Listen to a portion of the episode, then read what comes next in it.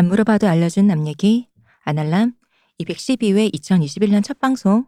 오늘은 류교수님 박박사님과 함께 안시상을 시상합니다.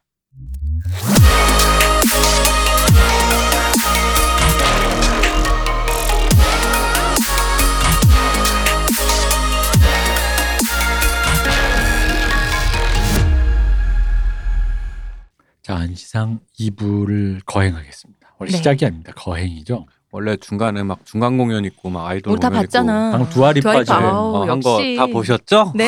나 그 얘기하려고 네, 못 보셨나 해서. 네. 네. 아, 역시 역시더라고요. 제가 네. 특별히 두아리파를 초청한 이유는 음. 세렝게티가 무엇인가. 눈앞에서 보자. 어, 정글이 무엇인가. 아, 정글한 거 봐야지. 그렇습니다. 빌리 아일리 씨한테도 연락했는데 음. 캘리포니아에 코로나가 창궐해서 네, 못 온다고. 내가 꼭 보고 싶었는데. 네, 오빠 미안해하고 문자가 왔더라고요. 그랬구나. 네. 소리. 그게 그 그랬구나. 빌리, 빌리 아일리 씨가 지금 저기 그 오빠랑 같이 작업을 하잖아요. 네. 음. 그 오빠는 떨어지기 싫다고. 아, 오빠도 음. 같이 데려갔었지. 그건 내가 싫어서. 그랬구나. 아. 저 그 친구 저도 별로 안 좋아해요. 그랬구나, 모두. 저 군대 동기인데. 네. 안달람이 그 정도는 튕겨. 음. 아, 저 예전에 같이 살던 동네에서 알던 동생인데요. 저 이 부 같이 끝나면, 살던 동네는. 아까 제가 살던 동네 같이 이렇게 알던 아, 동생인데 네. 이 부 끝나면 올 거예요. 아델이라고. 그랬구나. 아, 음. 저 거의 다 우리 왔대요. 우리 아델 애 키우느라 힘들 텐데. 아, 그렇구나. 네, 다들 끝을 모르네. 이 부 시작하면서 제가 알려드리고 싶은 게 있어요. 저희 지난 방송 마지막에 우리 지금 두 달 만에 녹음하잖아요. 네. 그때 우리 지난 얼굴로 이 부에서 얄 작가님이 네. 그 음료수 시켰던 그 음료수 그 들어있던 그거 무엇이냐. 그 작고 빨간 그 쪼글쪼글한 열매가 무엇이냐. 음. 드디어 여쭤봤어요. 그것은 크랜베리였습니다, 여러분. 아, 그래요? 아. 모두 궁금하셨죠? 제가 맞았습니다. 음. 음. 젊은이가 맞았어요? 그럼요. 음. 그리고 제가 또 말씀드리고 싶은 게 있는데 제가 쉬면서 쉬지는 않죠. 제가 늘 저희 아날람 한번 서칭을 해봐요. 제 아날람은 그냥 여러 군데 다 서칭을 해봐요. 근데 그러다가 블로그 글을 봤는데 제가 좀 수정하고 싶은 상황이 있어갖고 이거 아마 들으실 거니까 이거 좀 꼭 좀 알아달라. 제가 좀 말씀을 드리고 싶어요. 하나는 두 가지가 있는데 하나는 이제 어떤 블로그 쓰신 분이 우리 아이돌 얘기를 안 듣다가 들었는데 참 좋았다. 그러면서 아, 거기서 이제 남겨주신 말씀이 이래서 그날 좀 가슴을 좀 울렸다. 이런 얘기를 하시면서 아, 우리 아이돌 얘기하는 박기태 변호사님 너무 좋았다 그러셔갖고 아닙니다. 박 박사님이 하십니다. 우리 아이돌 얘기. 아니, 저 괜찮아요. 저 변호사로 오해받는 거 괜찮아요. 네. 변호사 하고 싶네요. 아, 성난 변호사구나. 네. 성난 변호사. 뭐래. 좋겠다. 나도 법정 가고 싶다. 저희 법률 우리가 상담. 가면 피해자로 가야 아니 아니. 수갑차고 가야죠 우리. 그 저희가 박 박사. 네. 한테 법률 상담 받을 수 있게 해드릴 테니까 그 시간당 얼마 네. 책정이 돼 있어요. 그러니까 어, 굳이 뭐 맞습니다. 저한테 어. 법률 상담 받으러 오셔서요 마음의 위안을 얻고 가시면 돼요. 어, 음. 뭐, 뭐 아이돌 범... 얘기하시는 그 박 박사님 참 법률도 잘하실 것 같다라는 생각에 그냥 상담 와서 상담 받고 맞습니다. 돈도 내고 가면 서로 좋지 뭐 요즘같이 어려운 시기에 같은 박씨로 나오지만 여하간 음. 아이돌 얘기는 우리 박 박사님이 하고 계시고요. 박혜대 변호사님 좀 다른 여러 교양 얘기를 하고 계십니다. 이 다른 분입니다. 알아주십시오. 그리고 또 하나. 네. 또 이건 또 다른 분이셨어요. 다른 네. 분이 글을 읽다 보니 우리 한수석님 얘기를 하시면서 한수석님이 대표님 친구 딸이다. 이렇게 음. 명시를 하셨어요. 그러니까 그런 류의 말이 언급된 적이 없는데 왜 그렇게 갑자기 머릿속으로 자동으로 이렇게 생각을 해버리는 건가? 어디가 음. 어떻게 된지 모르겠지만. 정정하겠습니다. 제가. 그 한수석은 이 대표님의 친구 딸이 아니고 이 대표님의 딸입니다. 육신의 딸입니까? 영혼의 딸입니까? 영혼의 가슴으로 영혼의 나온 딸. 영혼의 딸이야. 가슴으로 나온 딸인 건 맞지. 그거는 내가 동의합니다. 우리 모두 동의죠. 제가 그 부모님 다 알아요. 알긴 다 알아요? 아는데. 맞아. 어릴 때부터 알긴 아, 했으니까. 그렇지. 그, 그것 때문에 그래. 그 말 때문에 교복 입을 때부터 보셨지만 이라고 한수석님이 그랬잖아. 아, 그렇죠. 아니, 그러니까. 그래서 그렇게 오해를 하신 거지. 아, 아 친구 딸은 교복을 입었을 수 있겠구나. 음. 어, 아닙니다, 근데. 음. 예, 그렇습니다. 아버님 훨씬 연배가 많으시고요. 네, 그렇죠. 아, 근데 저 이 대표님이 한수석 저 부모님도 이렇게 본 적이 있어요? 아, 그럼요. 어릴 때부터 아, 그랬으니까 그럴만하다. 음. 어. 다 알고 있습니다. 음. 네, 그래서 아, 음. 아 그럼 이제 이거를 기정사실하자. 아버지랑 친구 먹어. 그러면 아, 그러면 친구 어, 어, 그치, 친구 딸이 되는 거지. 어. 친구를 먹기에는 이 대표님이 나이가 너무 많으시지. 그치. 과거 시험 볼 때부터. 맞아. 네. 아니 제가 일단 나이를 세탁하다 보니까 그러니까 저를 어린 사람으로 알고 있어서 어린 사람으로 네. 아시니까. 아, 그렇네. 아버님 좀 그러시긴 하겠다. 아, 당황하시겠네. 어. 당황하시죠. 음. 갑자기. 근데 왜 왜 이게 우리가 저 한수석님을 이 대표의 영혼의 딸이라고 얘기하냐면. 저는 한수석님이랑 방송을 해본 적은 없잖아요. 근데 네. 이제 사석에서 이제 두어 번 봤는데 얘기도 해보고. 근데 이제 이제 청취자 여러분들께서 흔히 이제 한수석님 특유의 그 어떤 친절한 말투와 어, 나긋나긋한 그 뭐 이런 뭐 그런 것 때문에 어법이나 이런 것 어법이나 때문에 이런 것 때문에 되게 이렇게 착각을 하실 수 있는데 그녀의 내면에 코어에 있는 그 시니컬함은 어, 이, 이 대표 어, 이 대표를 똑 닮았다. 어, 똑 닮았다 정말. 저도 이제 한수석님 오래 봤잖아요. 보니까 맞아 영혼의 딸이야. 대표님이 딸을 낳았으면 저런 딸을 낳겠지라는. 맞아, 동의합니다. 음. 음. 이거는 한수석님도 동의하실걸요? 우리 한수석은 저와는 좀 다른 게 있어요. 한수석은 생각보다 밖으로 건방짐을 드러내지는 않아요. 아, 그렇죠, 맞아요. 음. 그러니까 내가 한 얘가 그러고 이게 말투에 그런 걸로 이제 거지. 다행히 우리 한수석님은 일찍부터 그거를 이제 음. 커버쳐서 음. 한 거지.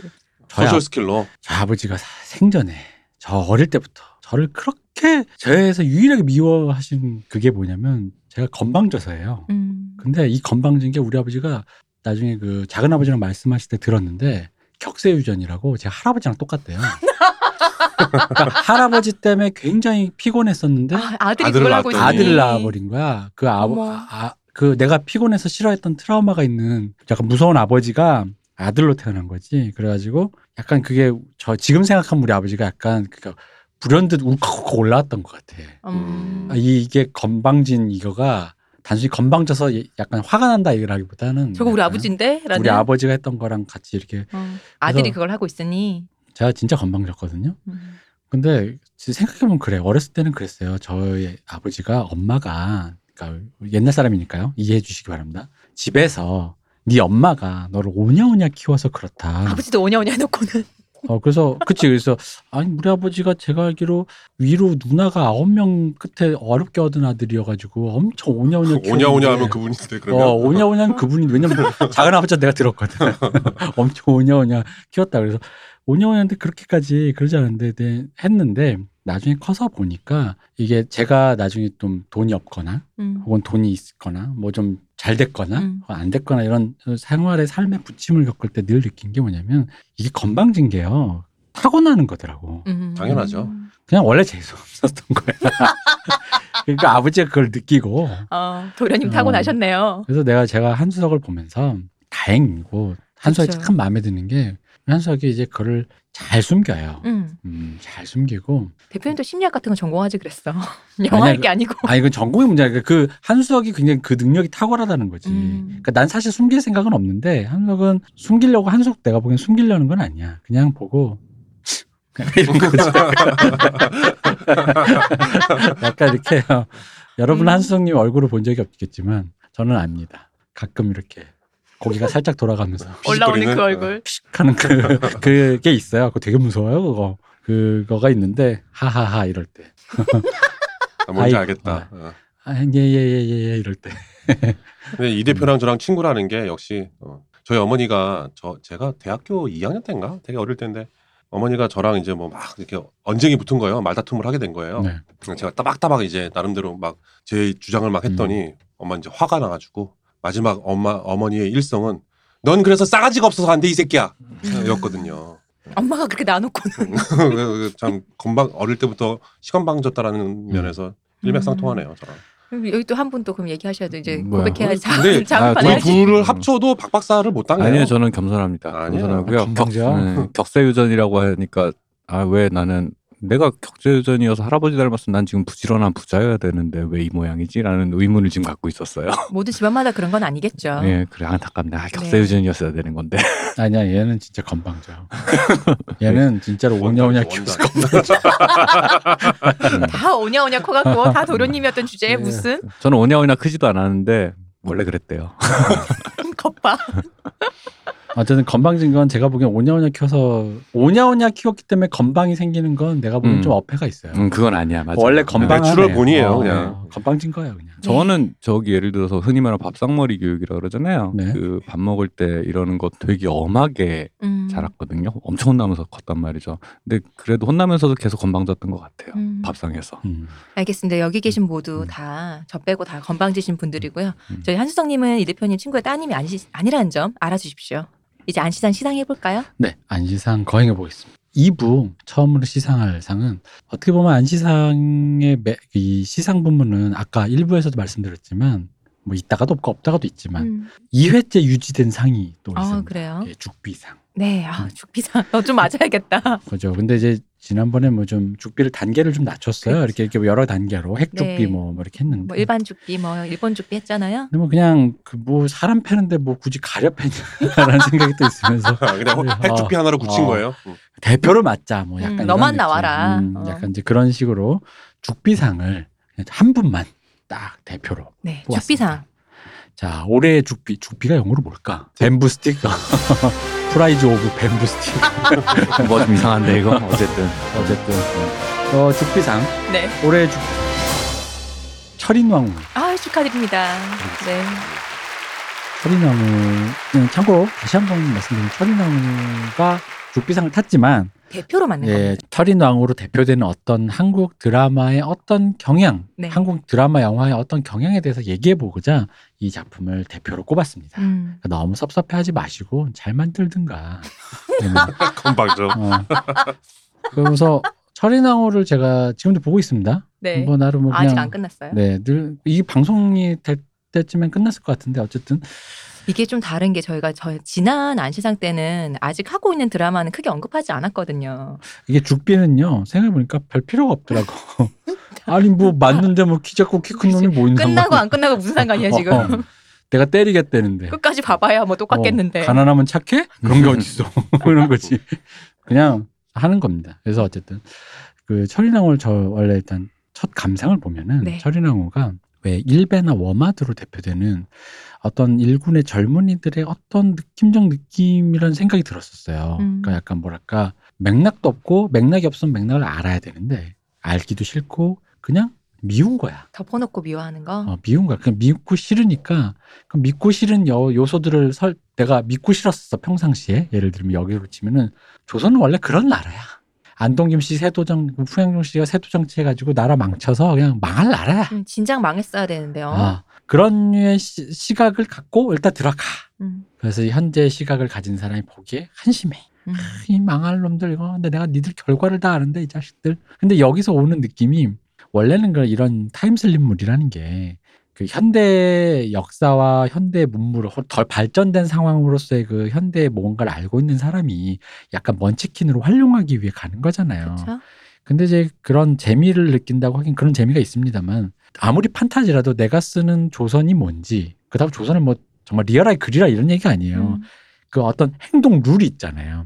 내가 이러기로 했으면 이러기로 했다. 아, 뒷걸음질 하기로 했으면 뒷걸음질 하기로 했다. 이런 룰들이 있어야 되잖아요. 아니, 그리고 철인왕후라는 게 그러니까 조선시대로 간다고 해서 어떤 평행세계에 있는 조선으로 간 게 아니잖아요. 네. 에스에프적으로 간 게 아니라 철인왕후라는 그때 있었던 실존 인물을 지금 음. 거기를 딱 포인트를 네. 짚어서 간 그러니까 거잖아요. 뭐 긍정적으로 묘사해야 된다 뭐 이런 말이 아니고 음. 부정적으로 묘사하든 긍정적으로 묘사하든 뭐든지 간에 어쨌든 그 시대를 이해하는 자기의 입장이라는 게 있어야 되는데 맞아요. 그냥 굉장히 비상적이고 납작하게 다룬 상태에서 이래도 흥 저래도 흥 하는 태도로 모든 걸 음. 묘사를 해버리니까 그, 그 태도가 사실은 불쾌한 건 거죠. 음. 뭐 작품 내적으로도 사실은 사실은 그런 종류의 자기 입장이 있다는 거. 그러니까 이거 절대 뭐 긍정적으로 묘사해라는 뜻이 아니라 입장에서 비판을 할 건 비판적의 어떤 자기 시각, 이 시대를 해석하는 자기 시각이 있는 상태에서 해야 내용도 풍성해지는데 사실 그런 디테일도 사실은 그런 디테일도 사실 그런 시각에서 나오는 거잖아요. 근데 그게 없으니까 막 그냥 그 그냥 이십일 세기의 인터넷에서 할 것 같은 유머를 이제 그대로 거기에서 적용시키는 이런 방식밖에 안 나오는 건 거죠. 그러니까 그게 어떤 식으로 풀리냐면 예를 들어 이런 거죠. 그러니까 내가 갔는데 음. 진짜 미워. 왜 밉냐. 조선은 내가 알고 있기로 글른 나라야. 이러다가 망해. 세도 정치하다가. 지금은 풍양종 씨랑 안동김 씨 나중에 이제 민 씨가 나와가지고 또 민 씨가 나라 털어먹고 음. 그런 것 같아. 그러면은 어차피 이 나라 망했는데 난 만약에 이 나라가 망했는데라고 생각한다라면 왕에 대해서도 그렇게 생각해야 된다고 보거든요. 왕 네가 뭔데 나 이십일 세기에서 어차피 없어질 뭐. 건데. 어. 근데 로맨스의 상대는 만들어야 되잖아. 음. 그러니까, 그 왕이어야지. 그러니까 철 그러니까 왕권 군주제에 대한 생각을 갑자기 거기선 싹 다 밉고 그러면서도 싹 거기만은 갑자기 절단을 시켜. 음. 그래서 왜냐, 왜 왕은 로맨스의 상대로 남아야 되니까. 로맨스의 상대는 뭐야? 어쨌든 내가 좋아할 만한 여지가 있는 사람이어야 되잖아.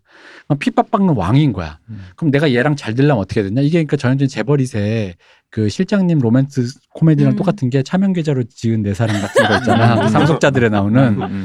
그거랑 똑같은 게 그러려면 얘를 위해서 왕권을 강화해야 되는 거야. 그렇죠. 근데 웃긴 게 여기서부터 정크가 나는 거죠.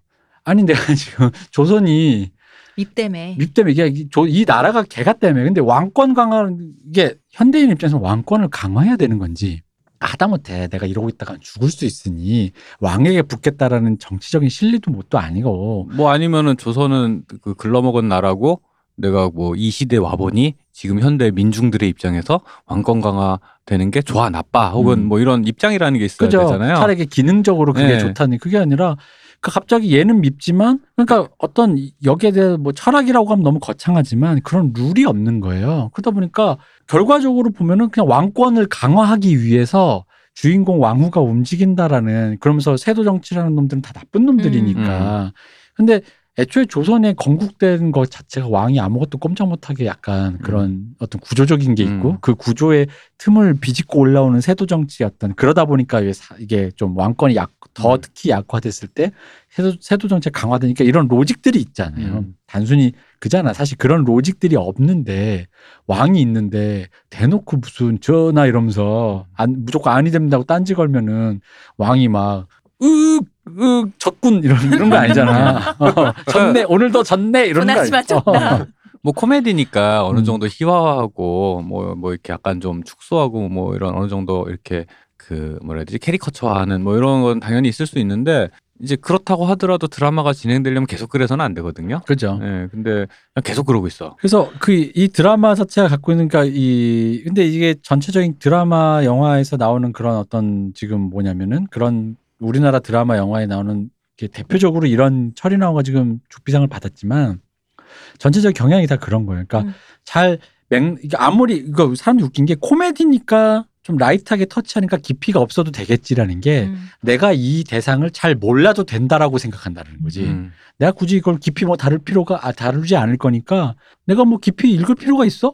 아, 그래도 나무위키라도 하다못해 틀리더라도 나무위키라도 읽고 오세요. 그러니까 그걸 내가 왜 읽어야 되냐고. 그런 디테일을. 음, 어차피 망한 나라인데. 어, 어차피 음. 망한 나라고 어차피 코미디인데. 얕, 얕, 얄팍하게 그릴 건데.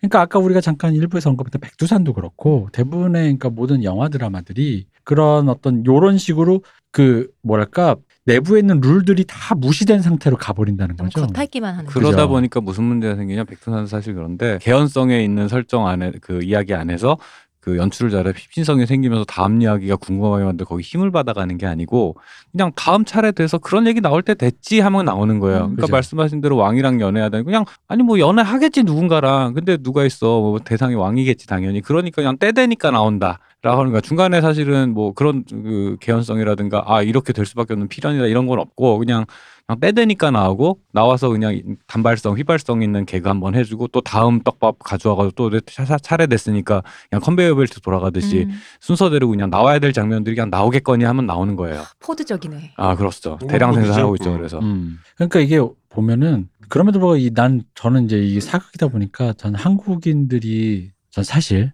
이십일 세기 한국인들이 정치 지형을 봐도 저는 개인적으로 그 봉건 시대에 산다고 생각해요. 음.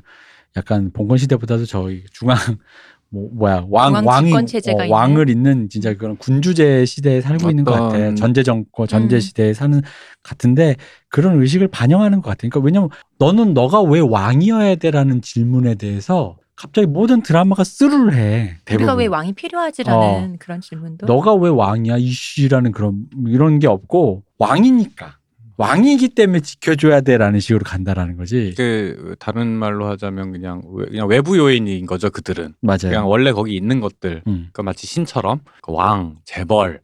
뭐 이런 존재들은 걔들이 왜 재벌이고 걔들이 왜 왕이고 걔들이 왜 권력자고 이런 것에 대한 질문을 하는 게 아니라 그냥 걔들은 왜 거기에 그 자리에 그냥 힘이 있는 새로 있어. 왜냐하면 그런 힘이 있는 존재가 있어야 이 얘기를 가져갈 수 있으니까 그냥 거기다 그냥 갖다 놓는 거예요. 설정인 거예요. 그냥 자연재해처럼 갖다 놔요. 그냥. 근데 그걸 디테일하게 파자는 얘기를 하면 꼭 이걸 이제 제작하시는 분들이나 이런 분들이 하는 얘기가 아니 우리는 코미디예요 이런다 이거죠. 음. 근데 그게 아니라 코미디가 아까 말했지만 이 모든 드라마나 작품이 핍진성을 가지고 이해가 된다라는 건 당대의 그런 조건들을 굉장히 현실감 있게 다뤘을 때 더 와닿으면서 뭐 그게 코미디가 됐든 비극이 됐든 다가가는 건데 이제 그런 게 없는 거죠. 그러니까 철종이라는 사람과 뭐 안동김 씨 그런 세도 정치가 이게 서로 대립하는 구도에서 중간에 그 안동김 씨의 영예로 자란 우리 철인왕후가 네. 그럼에도 불구하고 철종과 로맨스를 하다 보니까 철종 편을 든다. 라는 이 얘기의 이 얘기의 맥락의 한가운데는 이 왕, 이 왕이 뭐냐라는 얘기가 있는 거거든요. 음. 근데 이제 그 당시 사람 세계관으로는 세도 정치하면서 세도 솔직히 우리 생각은 그렇잖아. 세도 정치할 거면 그냥 내가 왕 하는 게 낫지. 음. 근데 그걸 왜 안 하겠어? 그 굳이 철종이란 사람을 세웠잖아요. 어, 그거 왜 안 하겠어요? 명분이 없다고요. 명분이. 음. 그 명분이 없기 때문에 이 모든 우회로를 파고 있다라는 거지. 그리고 그 결국 그 우회로를 파는 게 흔히 말하는 문쌤이 늘 얘기하는 귀족 정치의 어떤 면모 중에 하나라는 거지. 귀족적인 어떤 것. 음. 근데 여기는 다 쌍놈들이야. 음. 일단 기본적으로 뭐 왕한테 여기 진짜 리터럴입니다.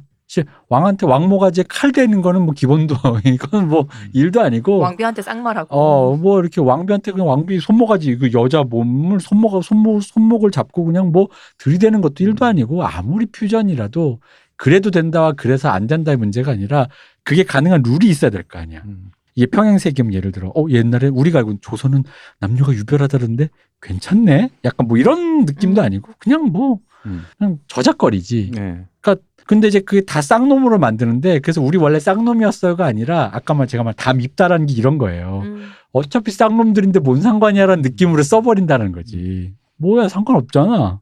그럼 내가 이렇게 굴어도 뭐. 그러니까 철종한테 왕비가 철종아 이런단 말이에요. 반말을 해. 그럼 이제 그 반말의 투를 처음 들어보니까 음. 왕비는 말투가 굉장히 나를 이렇게 대한 거. 어. 아 진짜로 그렇게 돼. 어. 그렇게 되네요. 네가 처음이야. 어. 그러면서 이제 막 중전 사전을 만들어 중전이 썼던 말 무슨 얼, 뭐 이렇게 그런 어, 현대어를 아 이게 그 말을 뜻하면서 그, 또 그 사진을 사전을 일일이 밤마다 이걸 만들고 있던 걸 보고 감동해. 나를 위해 중전 어록을 만드는구나. 어, 서스윗한 우리 철정 뭐 이런 서윗한 철정을 어. 보았나. 근데 그런 예 것들이 안 묻는다는 거지. 뭐 물론 음. 작품의 개별로 들어가면 더 문제가 많습니다. 뭐 그 왁구가 안 맞고 뭐 앞뒤가 안 맞고 이런 건 다 둘째치고요. 이 작품이 대표하는 한국 드라마나 영화의 어떤 전체적인 경향만을 지금 말씀드리는 겁니다. 그러다 보니까 지금 철인왕후가 보고 있다 보면은 이상하게 끌어오르는 불쾌함이 있단 말이에요. 음. 왜 불쾌하지? 이 불쾌함이 사실 그러니까 그때 우리 이 철인왕후 초반에 놀랐는 게 주 뭐 조선 조선실록 뭐 음. 왕조실록 뭐 찌라시 이런 얘기 한 네, 거잖아요. 네. 그러니까 이제 그게 현대에 간 사람 예를 들어 이게 메타적으로 현대에 건너가는 애가 좀 무식해. 음. 그다음에 그 조선실록을 찌라시로 볼 수 있어. 음. 혹은 조선 말로 조선실록이 실제로 찌라시일 수도 있어. 그럼 그걸 보는 어떤 그것에 대해서 응대하는 게 아니라 아까도 말했지 그냥 그냥 다 미우니까 뭐 음. 네가 뭔데 약간 이런 거라는 거죠. 그 실록 나부랭이가 뭔데? 어. 뭐 그러니까 권위 혹은 뭔가 이렇게 사람들이 조금 뭐 이런 이유가 있지 않을까 했던 존중하는 그 모든 것을 다 무해 무화시켜 버리죠. 그러니까 모든 걸 무화하니까 뭐 존중할 것도 없고 애정을 줄 것도 없고 그냥 오로지 남은 거는 휘발성 있는 코미디와 그냥 그 안에서의 관계성을 만들어야 되니까 필요해서 불려오는 인물들 음. 이게 다인 거예요. 그러니까 다 납작하고 얄팍한 거죠. 전체적으로. 예를 들어서 어떤 권위주의 시대나 그런 왕조 시대에 내려가서 그 가서 그 시대 자체의 그 권위주의나 이런 것들을 갖다가 되게 우습게 만드는 그런 방식도 분명히 있어요. 그런 음. 탈권위를 위한 그렇죠. 그런 것도 있는데 이건 딱히 그런 정치적인 어떤 입장이 있는 것도 아니야. 그죠. 그러니까 탈권이라는 것도 그 권위가 어떻게 작동했다라는 로직을 이해하니까 나오는 그러니까요. 거잖아요. 그러니까요. 예. 그냥 그냥 그냥 아무것도 아닌 것들인 거야 그냥. 음. 네. 그러니까 여기는 그냥 우리 왕을 왕이 왕위를 못하게끔 옆에서 이런 나쁜 놈들이 괴롭히는 거야. 음. 그냥 옆에서 이렇게 뭐 일진들처럼. 어, 일진들 맞아요. 네. 뭐 이렇게 잔소리하는 거야. 그래서 내가 보니까 안 되겠어. 도와줘야겠어. 아, 그, 보다 보니까 약간 그냥 학원 폭력물 비슷한 느낌도 좀 있네. 학원 폭력물 맞아요. 네, 그래서 네. 전학생이 그걸 해결해 주는 거예요. 음. 근데 전학생이 다른 옆에 있는 학원 폭력물은 동네 같은 동네 애들인 거야. 음. 야 너도 대치동 출신인데 너만 착한 척해. 약간 이런 거거든요. 음. 그러니까 그 그런 식의 이해라는 거지. 그러다 보니까 얘들이 왕한테 어떻게 뭘 왕, 왜냐면은 사극이라는 게 기본적으로 아무리, 아무리 근본 없이 써도 기본적으로 사극이란 건 우리 흔히 속어로 아가리 파이트라고 하는 음. 이 말로 하는 거란 말이에요. 음, 음. 왜 말로 하냐? 서로 간에 이 귀족적인 예의를 지켜야만 하기 때문인 거죠. 내가 앞에 있는 왕 지금 당장 죽여버리고 싶지만 그럴 수가 없으니 말로도 이 새끼 저 새끼 할 수가 없으니 굉장히 정제된 언어지만 우회적이지만 그 말이 애둘러서 굉장히 칼 같은 말들이 서로 죽어가는 와중에 정치라는 게 이루어지는 건데 이거는 그것도 뭐 없고 그냥 진리의 질. 그러니까 음. 모든 게 질. 그걸로 다 모든 걸 돌파하는 거죠. 뭐 심지어 내부적으로 들어가면은 그런 식으로 돌파하는 철인왕후가 내부에 무슨 도움을 주지 않아요. 철인왕후가 자기 혼자 왜 현대손 셰프다 보니까 와 요리 잘한다 하더니 그게 요리를 잘하는 것 때문에 동력이 생기는 게 아니라 그냥 그걸 어, 잘해서 웃기다. 어. 그러니까 그 안에 설정들이 다 휘발성이에요. 음. 그러니까 얘기랑 어떻게 뭐 이 설정이 다 어떤 사건을 불러오고 그 사건이 다음 이야기를 불러오는 게 아니라 그냥 설정은 설정으로 그냥 다 휘발돼요. 그냥 상황이나 설정들이 그냥 그 상황 안에서만 휘발되고 끝이 나요. 음. 그러니까 우리 남은 건 단 하나밖에 없어요. 그 뭐 저기 그 광해부터 시작해서 그냥 성군이 오셔야 한다라는 음. 뭔가 현대 이십일 세기 현대를 삶에도 불구하고 뭔가 뭔가 전제주 태행적이죠. 전, 어, 네. 전제군주 시대를 사는 백성의 마음 같은 식으로 음. 성군이 오셔야 음. 성군이 오셔야 되는데 그래서 그럼 내 남자를 성군 만들겠어. 그런 거 있잖아. 그러니까 이게 뭐 아이 그까짓 거 뭐 그냥 어차피 코미디 드라마 그냥 볼 때 아무 생각 없이 재밌게 보고 됐으면 됐지 뭐 뭐 이렇게 생각할 수도 있고 뭐 그렇게 보는 것도 좋은데 근데 이거에 대해서 어떻게 생각하냐라고 누가 나한테 물어본다면 사실은 좋은 말을 하게 왜냐하면 그 유머조차도 저는 딱히 재미있는 둘째치고 이렇게 다 유쾌하지 별로 유쾌하다는 생각이 안 들거든요. 기본 이게. 코어가 유쾌함이 없죠. 그러니까 네. 물론 이게 아까 방금 박사 박박사님 말씀을 봤다면 밥 먹을 때 내가 보면서 시간 때울 때 재밌게 본 거라고 치면 저는 그런 의미로 철인왕후 재밌게 봤다고 봐요. 어, 신혜선 씨 귀엽고 네. 재밌고 네. 신혜선 씨가 실제로 십 한 삼, 사화까지 멱살 잡고 끌고 간 게 있어요. 네. 그러니까 재밌었어요.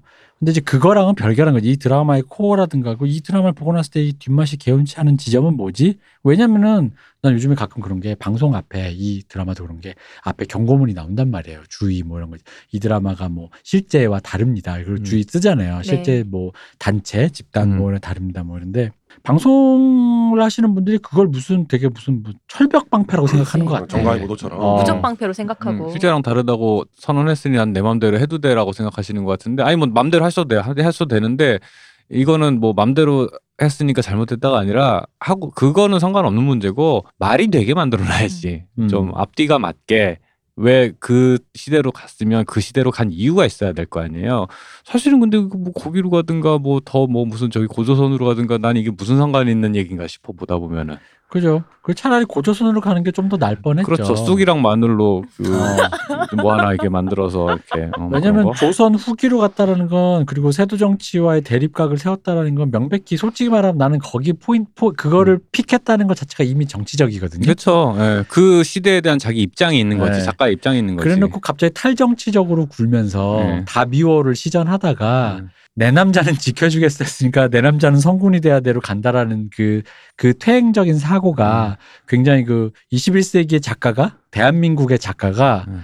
십구 세기 십팔 세기의 그, 그 전제군주 시대에 사는 백성처럼 네. 글을 쓰고 있다라는 거가 이 모든 면이 퇴행적이라는 거예요. 그렇죠. 그러니까 뭐, 뭐 사실은 엄청 수준 높은 드라마라고 하긴 힘들지만 예를 들어 넷플릭스의 아웃랜더 같은 네. 드라마 보면은 그 스코틀랜드 로 가잖아요. 네. 그러니까 그냥 판타지예요. 그냥 네. 그냥 로맨스로 소모되는 음. 그냥 판타지인데 어쨌든 거기도 그 안에서 그 역사적 배경에 대한 입장은 있단 말이야. 음. 입장이 있고 거기 이제 스코틀랜드 를 핍박하는 영국군이라는 네. 대립구도 안에서 그 사실은 그 여자 주인공이 딱히 스코틀랜드 편을 들 이유는 없지만 어쨌든 그 안에서 자기 상황에 휩쓸려 가다 보니 자연스럽게 그쪽 입장이 돼서 그쪽에 몰입돼서 자기가 본의 아니게 시대에 휩쓸려서 왜 시, 그런 시대 안에서는 자기 입장이 저절로 이렇게 대립하다 보면 생기잖아요. 내 사랑이 거기 있는데. 어, 그러니까. 편을 들어야죠. 예, 예, 그게 자연스럽단 말이야. 네. 어쨌든 시대에 대한 입장도 있고 이런 것들이 있는데, 근데 그렇다고 해서 그 드라마가 그 얘기가 메인이야, 그건 또 아니야. 어, 가부장적인데. 예.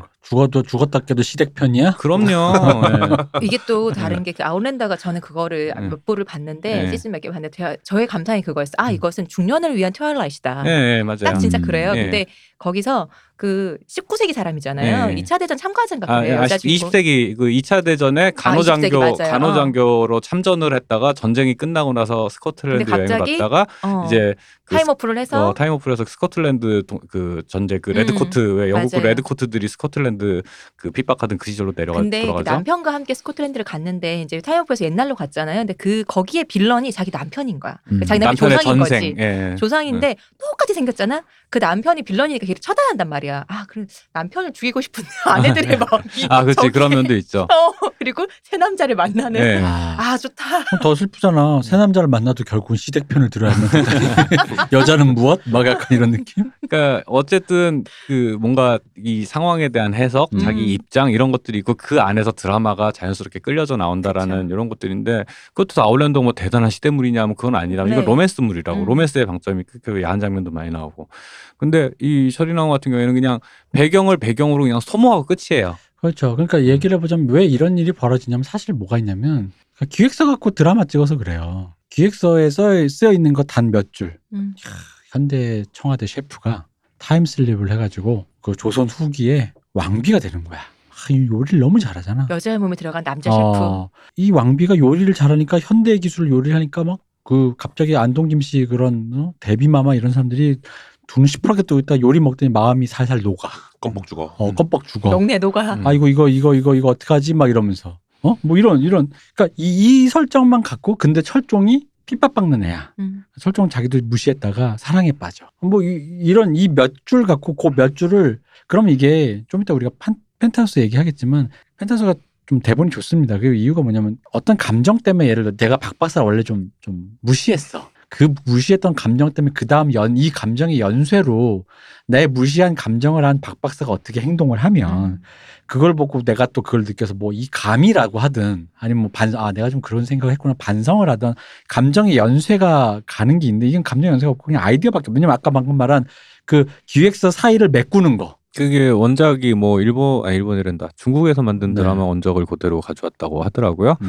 그러니까 뭐 그런 영향, 그러니까 무리하게 이제 왕조 시대 음. 어딘가로 갖다 놓으려고 하다 보니까 이런 일도 벌어진 것 같고, 아직 갖다 놓을 수는 있는데 갖다 놨을 때 이거를 어댑테이션하는 과정에서 좀 더 고민이 필요했던 거 아닌가 싶은데 그런 게 없으니까 이제 곤란한 문제, 어려운 문제는 다 빼고 이제 그 코미디의 음. 그 골자만 남겨놓으니까 되게 앙상한. 뭔가가 돼버렸죠. 그래서 그 기획, 그냥 스위트홈, 사실 스위트홈도 히트를 쳤고, 뭐 그렇긴 하지만, 스위트홈도 비슷해요. 비슷한 문제점을 갖고 있으니까, 그런 몇몇 기획서스러운. 몇 줄짜리 기획서 같은. 네, 그런, 그거 사이를 아이디어로 메꾼다. 뭐, 밖에 괴물이 나타난다. 이유는 아직 모른다. 우리는 아파트에 갇혔다. 근데 어떻게 할까? 그럼 이제 이 아이디어를 메꿔야 돼. 아파트에 몇 명이나 있죠? 부터 시작해서. 그래서 그 아이디어를 갖고, 틈틈이 근데 이제 그나마 그거는 어떤 그런 액션물이니까 일종의 부산행처럼 스테이지로 그냥 꾸미면 돼. 음. 이번 스테이지 이번 화에는 뭐 삼 층 주민이 사고 치고 다음에 오 층 주민이 사고 치고 그런 일은 되는데 문제는 이 철인왕후 같이 이제 보편적인 드라마인 경우 이렇게 스테이지화 시키기 힘든 드라마인 경우는 그 연쇄들이 일어나는데 연쇄가 없으니까 그러니까 아이디어인 거예요. 그러니까 아이디어가 그 근데 아이디어라는 게 결국 휘발될 수밖에 없으니까 아이디어가 그다음 뭘 놔야지. 밥을 먹고 그 다음에 아니 장금이가 이런 걸 한단 말 이렇게 돼야 되는데 그냥 맛있는 요리만 먹었다는 거죠. 그러다 보니까 뭐 이 철인왕후를 보면은 그 무슨 그 요리 뭐 핫도그를 만들었는데 맥도날드인데 뭐 그 당시 언어로 뭐 좀 변화시켜서 이런 말장난 있잖아요. 음. 그럼 그 말장난으로 쓰는 게 또 있어야 될 거 아니야 이렇게 이게 뭐요 이러면서. 음. 이게 뭐 근데 그게 아니라 그러면서 어이 띠용 하고 끝나는 거야. 음. 근데 그러면 아이디어가 여기서 끝났잖아. 네. 아이디어가 여기서 갑자기 더 다음 단계로 점프를 못하고 끝났으니까 작가 입장에서 난, 난처하겠다는 게 느껴져요. 아 다음 아이디어는 뭐지? 근데 아이디어라는 건 그런 거거든. 그 아이디어 때문에 다음 게 계속 연쇄적으로 나오게 돼요. 이게 바로 흔히 말하는 작가들이 말하는 캐릭터가 알아서 굴러간다의 단계거든요. 그 김 펜트하우스도 제가 또 성대모사 준비한 게 있습니다. 김소연 씨가. 지금 하실 거예요? 그럼요. 뭐 하는 거야? 정말 뭐 하는 건지 모르겠네. 네. 왜 똑같잖아. 이게 무슨 일이고? 바로 그런 상황이 펼쳐진다 이거지. 무슨 일이고 이것이. 이게 팟캐스트라고 약간 우습게 보는 게 있어 이게. 유튜브였어야지 이런 이런 짓 못하는데. 건방져, 네. 건방져. 유튜브로 했었어야 이걸. 어쨌든 그래서 이 철인 왕후가 대표로 죽비를 맞았습니다만 네. 대표를 맞을만 했다. 어, 맞을만 아, 했어요. 그러니까 철이, 철인 왕후의 그 태도, 그 이야기를 만들 때 대하는 그 태도로 대표되는 음. 것들이 사실은 그 악덕들이. 어, 아니, 좋아진 것도 많아요. 한국 드라마나 영화에서 좋아진 것도 없는 뭐 그런 뭐 시각적인 면이라든가 음. 뭐 여러 가지 어떤 그 기술적인 완성도라든가 아니, 그건 이제 나무랄 데 없어요. 수준이 많이 올라와서 이제 뭐 우리가 좋다 나쁘다 할 것도 아니고 다 잘해요. 근데 오히려 기본적인 차원에서 이야기를 다루는 그 태도, 소재를 다루는 그 태도에서 사실은 이거 이거 하면은 먹힌다라는 생각에 놔버리, 그러니까 놓치는 것도 아니야. 놔버리는 것들이 음. 너무 많은데 그 놔버리는 것들이 솔직히 제 입장에선 제가 나이 먹은 꼰대라서 그런지 모르겠는데 제 입장에서는 그건 연출하는 게 아니, 이건 연출하는 게 아니에요. 그냥 그죠? 그냥 그림을 나열하는 거지. 음. 연출이라고 하는 것들 그리고 드라마 이제 이야기를 만든다라고 하는 거는 이 계속 그런 상황의 연쇄들이 발생하고 감정이 변하고 감동이잖아. 감정이 움직인단 말이야.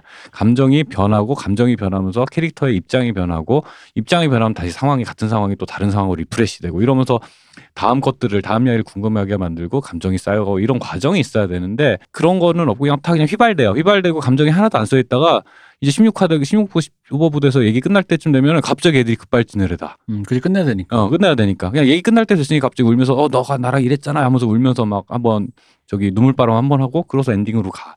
보고 있으면은 이게 무슨 일이고? 어, 뭘 본 거지? 라는 생각. 아니, 그냥 그 보고 나면 돌아서면 기억나지 않는 볼 때는 어이구 이 그림 좋네라고 했던 그런 그 것들이 말 그대로 다 그냥 소모. 음. 다 소모돼 버려요. 그러니까 이런 것들이 나는 저는 개인적으로는 아이 이건 너무 낭비 아닌가라는 생각을 좀 하게 됩니다. 예. 아니 그러니까 그 돈 들여서 그 하는 거니까 좀 잘 만들면 좋겠다. 뭐 이런 얘기를 하는 거죠. 그러니까 왜냐면 같은 티비엔 드라마인데 철인왕후와 비밀의 숲 사이에는 너무나 거대한 그렇죠. 음. 거의 요단강급이 흐르고 있다 이거지. 그렇죠. 이거 뭐 정도껏 흘러야지. 음.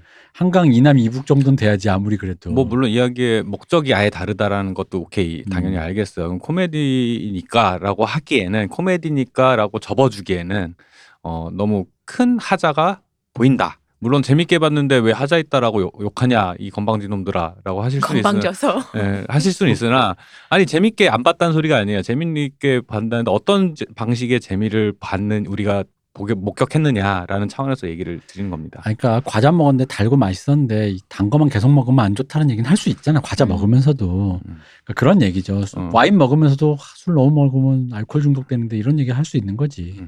그러니까 그런 얘기니까 철인왕후는 뭐 근데 제가 요즘에 느끼는 건데, 근데 이 철인왕후의 좀 반대편 고민이 하나 있어요. 음. 제가 이제 작년 드라마를 보다 보니까 좀 약간 특이한 경험을 했는데, 제이티비씨 드라마가 네. 생각보다 되게 정통적이에요. 네, 맞아요. 그러니까 되게 네. 드라마, 되게 드라마가 설정이 빼곡하고 밀도가 좋아요. 그러니까 그 좋은 대본들 자체가 어쨌든 성의 있게 음. 구성된 대본들로만 드라마를 편성을 하더라고. 그리고 연출도 안판석 감독이 주로 제이티비씨에서 작업하잖아요. 네, 그 안판석 감독으로 대표되는 되게 진중한 연출, 네, 맞아요. 컷 많이 안 나누고. 음. 뭐. 그게 하다못해 멜로가 체질에서는 우리 이병헌 감독이 가서 또 한 건데, 네네. 그러니까 그 코미디도 그런 식으로 이렇게 대본이 굉장히 빼곡한데, 근데 약간 그런 생각을 한 거죠. 철인왕후를 보다가 예를 들어 런온을 보고 있는데 요즘에 런온, 철인왕후를 보다가 아 이렇게 구멍투성이로 그냥 설기설기 그냥 엮어가지고 그냥 아.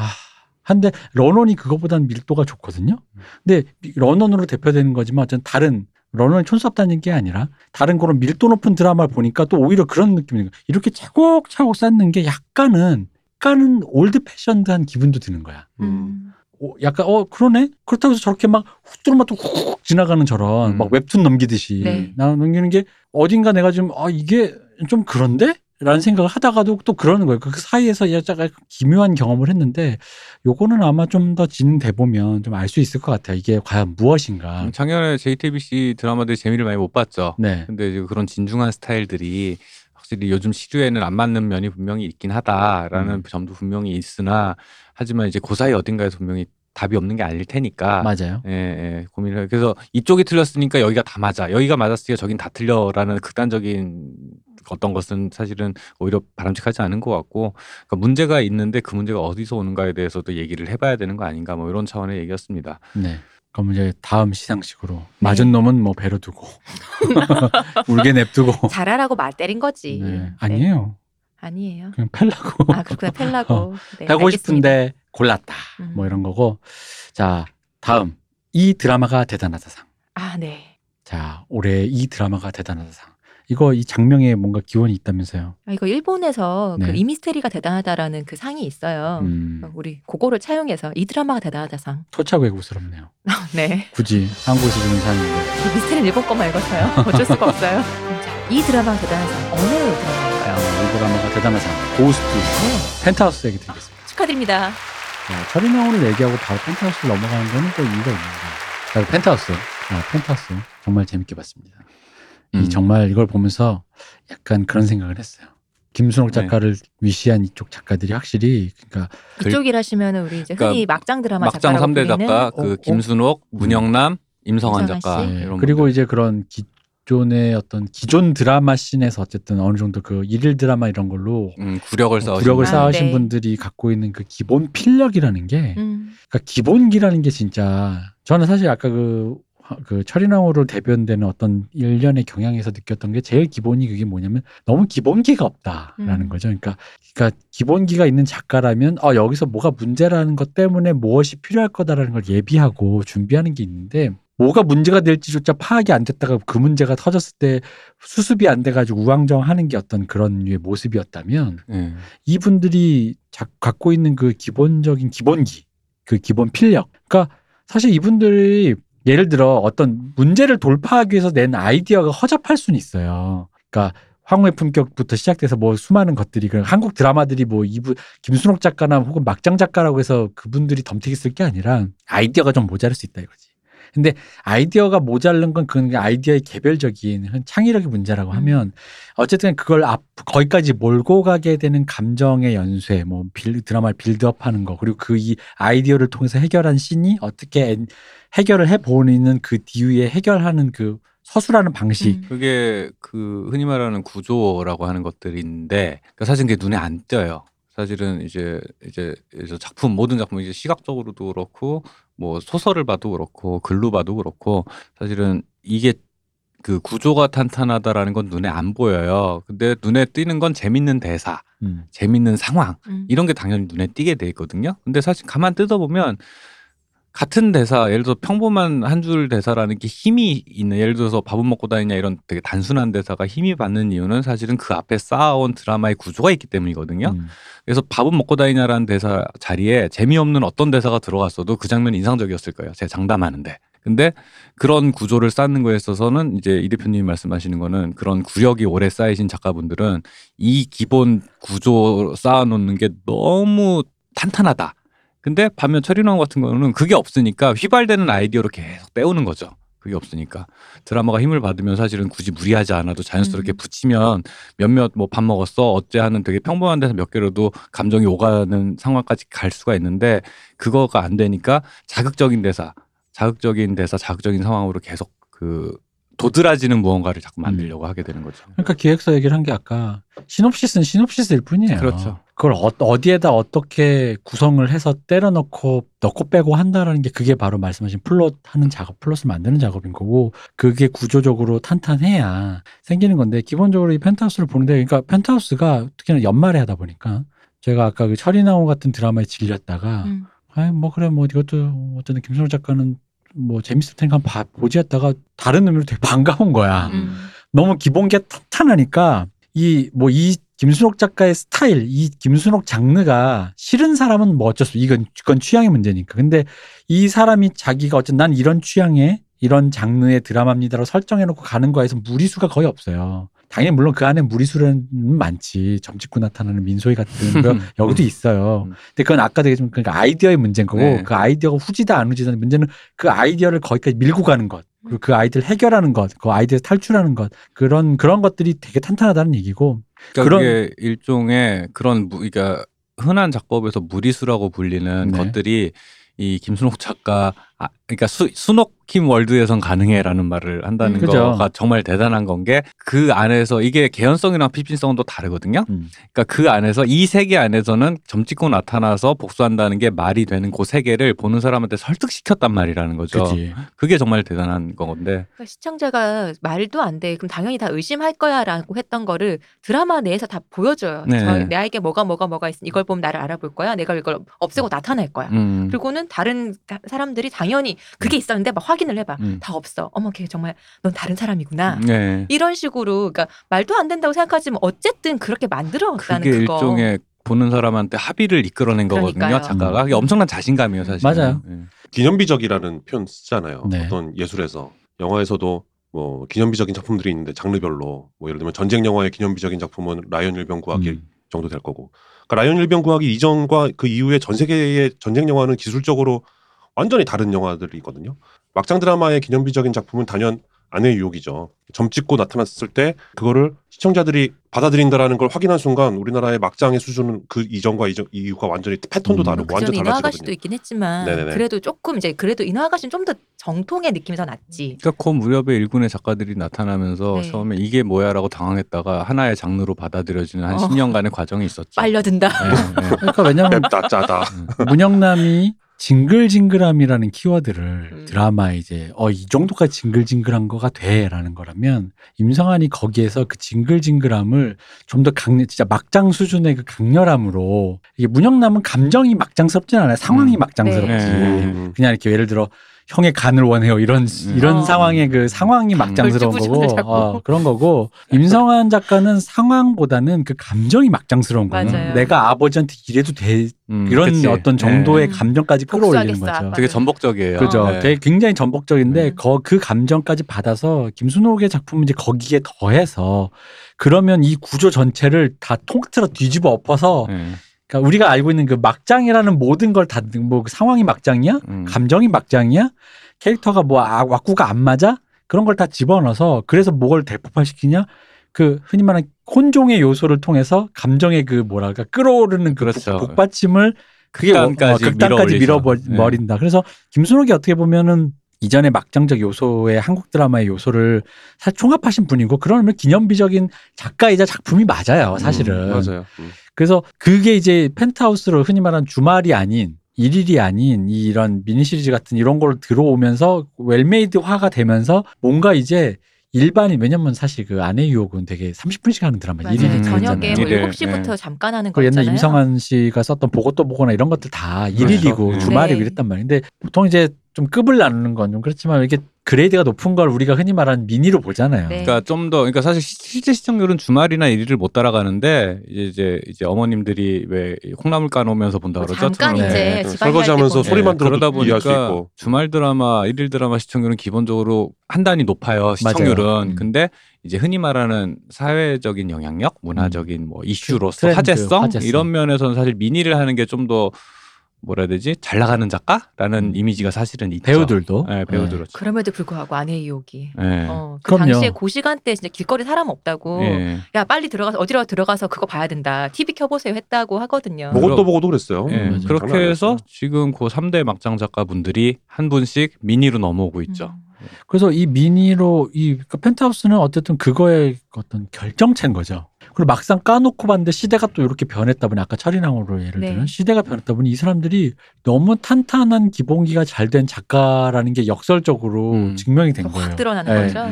이십일 부나 봤는데 아직 두 시즌이 더 남았다라는 얘기를 하면서 저는 할 말이 많습니다. 보통 신인 작가들 보면 십육 부를 끝까지 할 수 있냐 없냐가 되게 중요한 기준이고 잘 쓰는 건 둘째 문제야. 음. 맞아요. 사람이 매조짐을 하느냐. 그렇죠. 일을 말이 되는 이야기를 어떻게든 끝까지 써서 내냐. 재미없고 흥행이고 뭐 이거 다 됐고. 음. 근데 그것도 정말 힘든 일이거든요. 근데 이분들은 이분들은 어, 맞아요. 그러니까 음.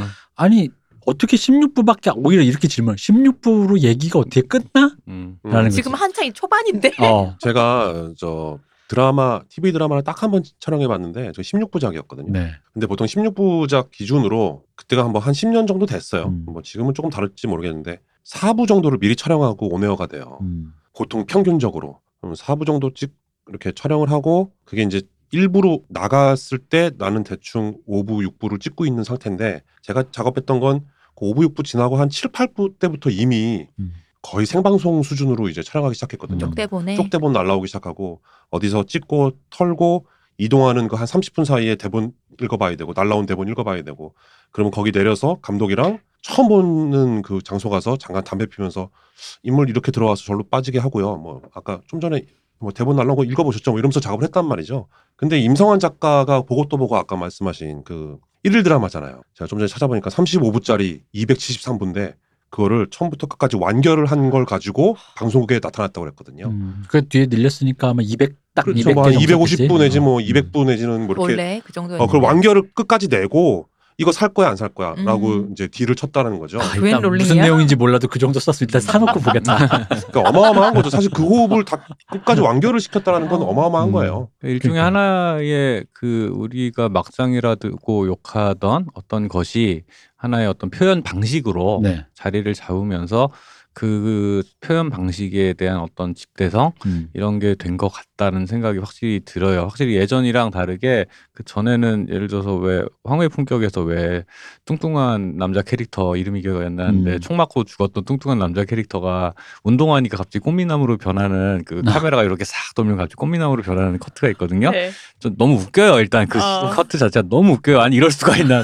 뭐 다이어트 한다고 이렇게 된다고 했는데 그 나쁜 표현으로 안 긁은 복권이었구나라는 어, 근데 느낌이네요. 말도 안 되거든요. 이거는 그냥 아예 다른 사람이야. 근데 그런 표현 방식들이 너무 사람들이 자연스럽게 아 이거는 이렇게 즐기는 거야. 음. 예를 들어 옛날에 이제 미국에서 뭐 B급 영화들 극장에서 틀면 왜 음. 십 대나 이십 대 애들이 팝콘 던지면서 여기 환호하면서 보는 그 문화 있잖아요. 음, 네. 약간 그런 식으로 자리 잡은 거 아닌가라는 음. 생각도 조금 듭니다. 그 그렇게 하기에는 이게 좀 시대가 웃긴 게 그렇게 하기에는 아까 B급 영화 방금 네, 말씀하셨다면 네. 역설적으로 이게 제일 탄탄한 드라마라는 거지. 아 그렇죠. 내용이 네, 너무 네, 탄탄하죠. 어, 그런 흐름이나 구조나 이런 게 음. 너무나 탄탄하고 그러니까 이게 보면은 참 오히려 이분의 이분들의 드라마는 너무 숨 쉴 틈 없이 몰아쳐서 문제인 거지 이게 약간 이렇게 보다가 이렇게 버거워 그러니까 보는데 이야기의 개연성은 사실 무리수들이 많은데 음. 문제는 이 감정의 개연성이라는 게 있다는 거예요. 그리고 코미디 잘해요 이분. 코미디 잘하고 특히, 특히 또 그런 게 있어. 바로 주단태 말씀하시는 옆에 누가 이번에 뭘 해라라고 주문하는 사람이 있는데 그 주문의 요구 니즈를 다 들어주면서도 제작부를 태워서 탄탄하게 글을 쓴다라는 거. 이거 되게 대단한 거야. 기준 씨 뭐가 하고 싶어? 어, 저는 사실은 제가 그런 감정이 워낙 센 감정을 일부러 설계해서 즐기는 그걸 즐기려고 만든 드라마잖아요. 이게. 네, 맞아요. 그래서 사실 좀 피곤해가지고 많이는 못 봐요. 이, 이 재밌게 볼 땐 재밌게 보는데. 쉽지 않아요. 근데 예를 들어서 저는 볼 때마다 저는 이분의 유머 감각이 항상 감탄할 때가 있어요. 이 상상도 못한 장면으로 허를 찌르는 유머가 맞아요. 있어요. 근데 예를 들어 제가 틀자마자 빵 터졌던 게 그 따님 그 유진 딸 네. 그분이 나 노래할 거야 이러면서 갑자기 그 허름한 집에서 갑자기 성악을 하면서 이렇게 눈물을 흘리면서 아, 이렇게 아, 하는 아, 그 장면 아, 보고서는 네. 어이가 없어서 너무 웃긴 거예요 이게. 맞죠? 그거에 네. 다 답가 장면이 있잖아요. 네. 그거 걔가 로나가 베로나인데 네, 베로나가 베로나, 시험 보러 갔다가 선생님한테 뒤통수 맞고 음. 이태리 가곡 두 곡인데 독일 가곡인 줄 알아서 나 어떻게 시험 망쳤어 독일 가곡 준비했는데 했는데 용기를 주려고 애들 다 지나가는 그 시험실 복도에 애가 울고 있는데 어머니인 유진 씨가 엄마가 부르죠. 갑자기 그, 음. 그 영화 파리넬리 그 노래를 네. 부르면서 애 손을 잡고 애를 어, 어, 손을 잡고 어, 애를 이렇게 세워. 근데 그러니까 이게 근데 여기서 다들 진지하게 연기해. 네, 그러니까 어. 그 진지함과 그걸 어. 보는 상황 자체에 약간 이, 이 언밸런스하면서 어. 오는 웃, 그 유머 감각과 맞아요. 그러면서 그, 그 과한 어처구니 과... 없어서 웃음이 나잖아. 네, 이, 이, 요 설계 있잖아요. 요 감정. 이게 무슨 일이고. 네, 이 층위가 여러 개예요. 감정의 층위가. 거기다가 그 왜 그 장면을 지금 우리가 예를 들었냐면 이게 작가가 그러니까 우리가 그 장면을 봤을 때 느끼는 게 뭐가냐면 이 제작진과 작가가 정확하게 우리한테 메시지 던지는 게 나도 이 장면이 웃긴 걸 알고 있어라는 말이 음. 있고 왜 이게 밑 약간 비웃음이 되는 경우는 이런 경우가 비웃음이 되는 경우는 작가와 제작진은 되게 진지하게 찍어요. 맞아요. 되게 민망이 민망했을 때 실패했을 경우잖아요. 맞아요. 그래서 그런 약간 메타적인 거리두기가 된다라는 거 사실 이 거리감각이라는 음. 게 정말 대단한 거거든요. 예를 들어서 좀 정확한 예는 아니지만 그 두기봉 감독 그 네. 영화들 보면 이게 되게 마초적인 남자의 끈끈함 이런 건데 그게 정색하고 웃기단 말이야. 웃긴데.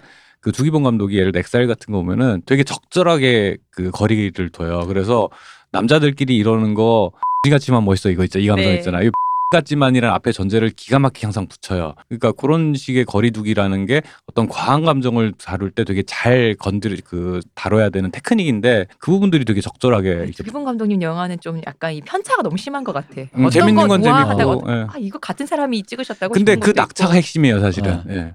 그럼에도 불구하고 꾸준히 유지하는. 그러니까 어쨌든 난 이런 영화야. 그러니까 음. 예를 들어 리얼하게 총을 쐈는데 안 맞는다가 아니라 안 맞게 설계돼 있어. 음.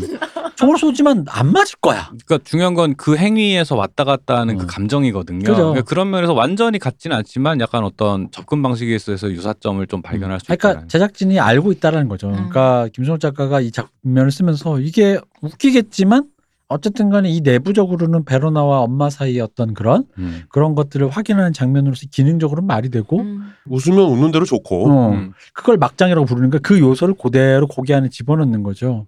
그러니까 굉장히 저는 이런 파, 이런 말이 좀 그런 게 김순옥 작가는 내가 뭘 하는지를 정확하게 알고 있어요. 음. 그러니까 그 거리감이 내가 뭘 하는지 아니까 나오는 거죠. 맞아요. 네.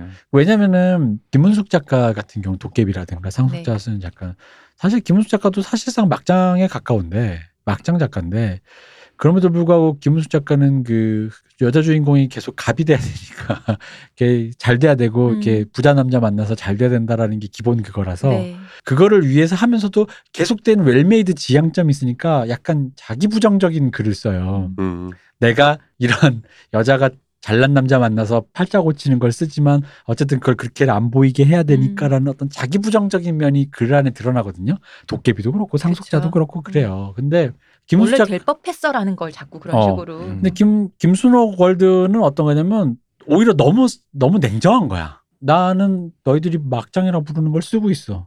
그러니 내가 이런 장면을 넣어줄게. 이게 바로 이 타이밍에 필요해. 웃기지? 웃기면서도 왠지 찐하지도 않아? 그래 웃기지만 않을 거야. 바로 그게 막장의 맛이지라는 거를 정확하게 뒤에서 얘기를 한단 말이야. 그러니까 보다 보면은 아, 이 냉정함.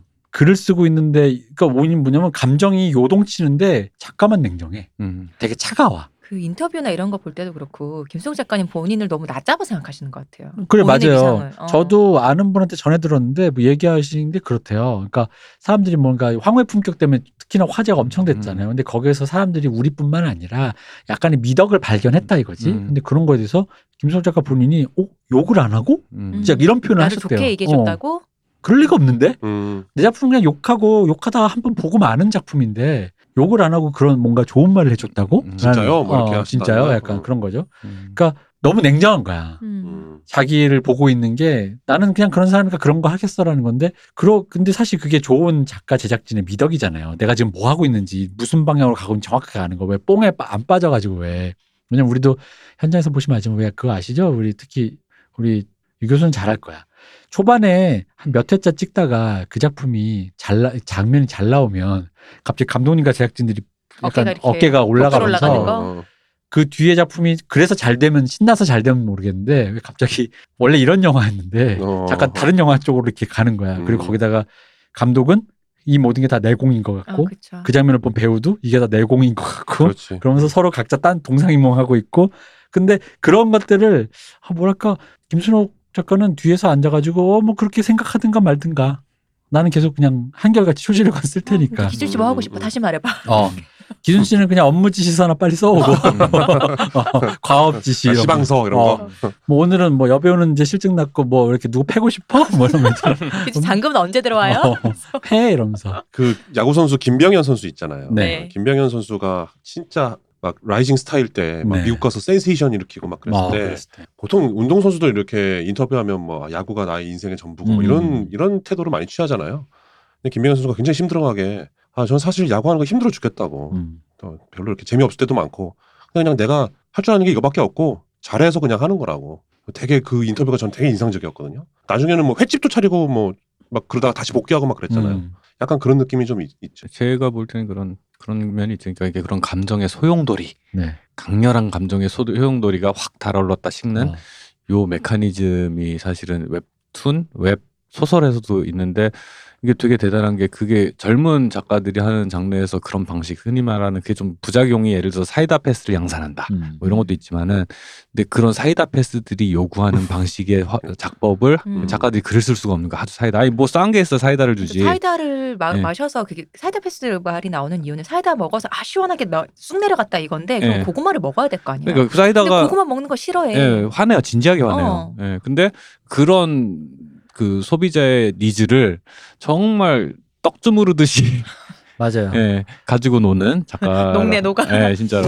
아, 게다가 이 드라마가 좀 좋았던 게 저는 그런 게 있으니까 이런 그 상류층에 네. 상류층에 그러니까 무소불위의 권력을 흐르고 남한테 감정이입을 잘 안 하는 흔히 말하는 상류층 사이코패스를 그림에 있어서 소시오패스들 예, 소시오패스 상 사이코패스를 그림에 있어서 김순옥 작가만의 통찰력이 보이는 거는 음. 나름 이게 김순옥 작가 스타일로 달리고 있지만 여기 나오는 주인공들 다 뭐 천서진이니 주단태니 이런 사람들이 이 상류층 사람들이 생각보다 전체 같은 동일한 코어가 있어요. 뭐냐면 이렇게 개복치 멘탈이란 말이야. 음, 되게 멘탈 멘탈이 약해요. 그러다 보니까 실제로 뭐 우리같이 건방진 애들이 가면 혓개물고 죽을 거야.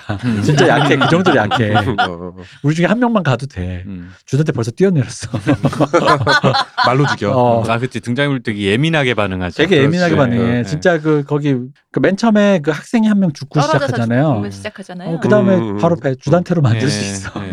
근데 그 정도로 애들이 개복치 멘탈인데 그러다 보니까 이 사람이 갖고 있는 것들이 많다 보니까 신경 쓰는 게 많고 그 신경 쓰는 걸 지키기 위해서 외부 자극을 스스로가 그 자극을 끊는 메커니즘 있잖아요. 음. 어, 나 더 이상 여기 휘둘리면 안 돼라는 네. 걸 그럼으로써 외부 자극에 점점 외부 자극에 점점점 무뎌지고 음. 신경을 안 쓰게 되는 진짜 그러니까 후천적인 소시오패스, 사이코패스가 되어가는 부분에 대한 통찰이 저는 이 드라마에 되게 잘 담겨 있다고 생각하거든요. 음. 그러니까 날 때부터 사이코패스라서 왜 그런 드라마 많죠. 재벌 이세라 음. 밑도코트로 싸 싸가지 없이 구는 거. 근데 그게 여기에는 굉장히 설득력이 있어요. 음. 이 사람들이 까놓고 보는 순간 사건이 벌어진 순간 엄청 개복치 멘탈이고 자기들 사이에 그 작은 위계조차도 막, 막 자기들끼리 왔다 갔다 하면서 그 부분들을 굉장히 그러니까 되게 통찰력 있다고 생각했어요. 음. 그래서 보면서 아 역시 김순옥 작가가 기본적인 이 기본기, 음. 틀, 작가가 가져야 될 덕목 그러니까 재밌는 게 이게 웃긴 게 그런 거야. 아까 왜 제이티비씨의 그 밀도 높은 드라마가 조금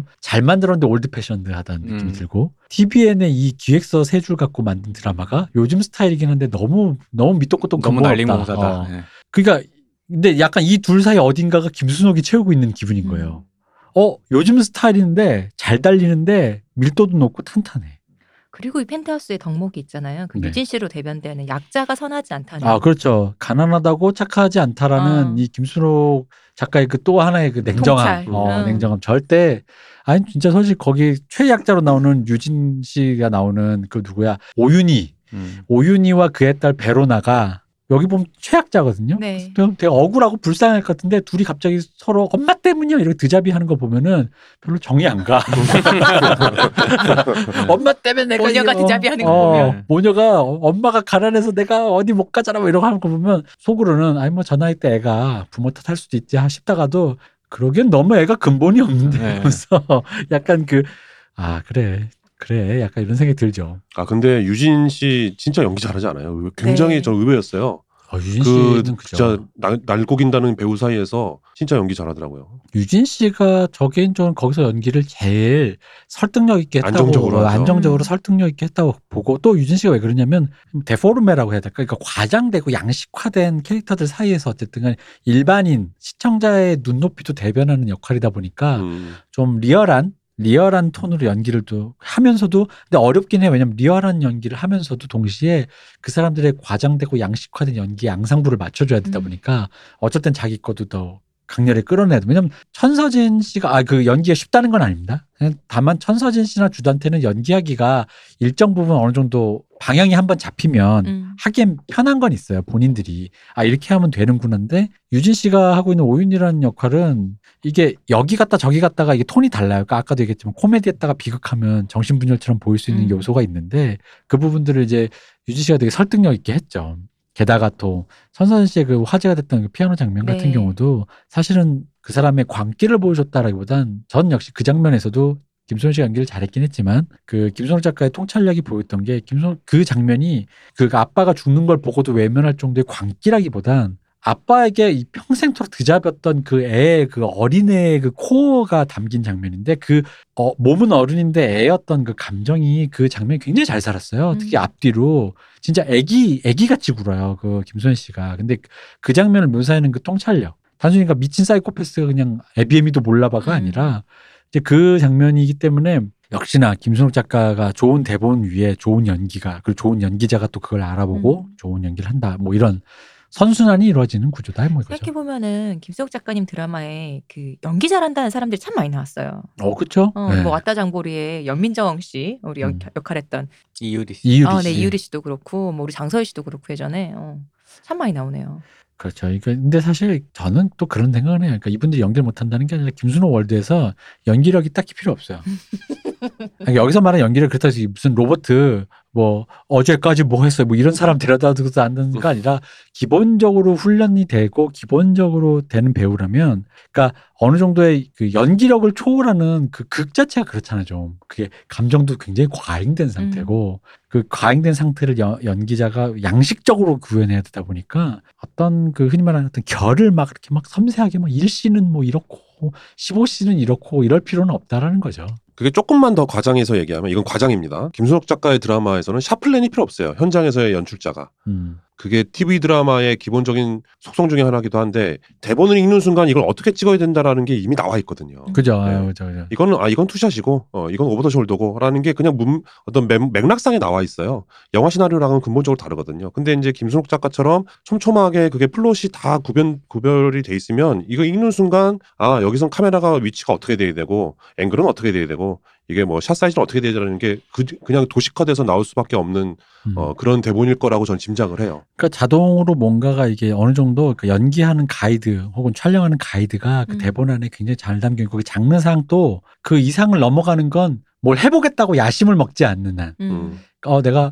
그럼에도 불구하고 좀 하나를 좀 해보겠습니다. 연기자가 음. 혹은 연출자가 그런 거 아닌 이상은 굉장히 좀 편하니까 그래서 이제. 뭐 연기력을 폄훼하는 게 아닙니다. 뭐 김순 씨가 뭐 그런 장면 했는데 그거 사실 별거 아니다 이런 얘기가 아니라 김순옥 작가가 워낙 이제 출중하다. 어 뭐 이제 뭐 그런 얘기였습니다. 어쨌든 펜트하우스 이 드라마가 대단하다. 대단합니다.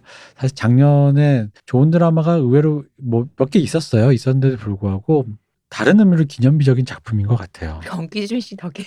어, 엄기준, 씨, 엄기준 씨라는 옆에서 드라마의 구성을 방해하는 요소가 있었음에도 불구하고 굉장히 훌륭한. 스포서의 뜻을 다 이렇게 채워주면서도. 그렇죠. 어. 그런 걸 한 거죠. 그러니까 이게 부실공사를 하라고 옆에서 이게 시멘트에 물 타 저기 돈 없어 이랬는데도 올해 더 넣으시고 백 년 가는 건물을 지어 올린 거야.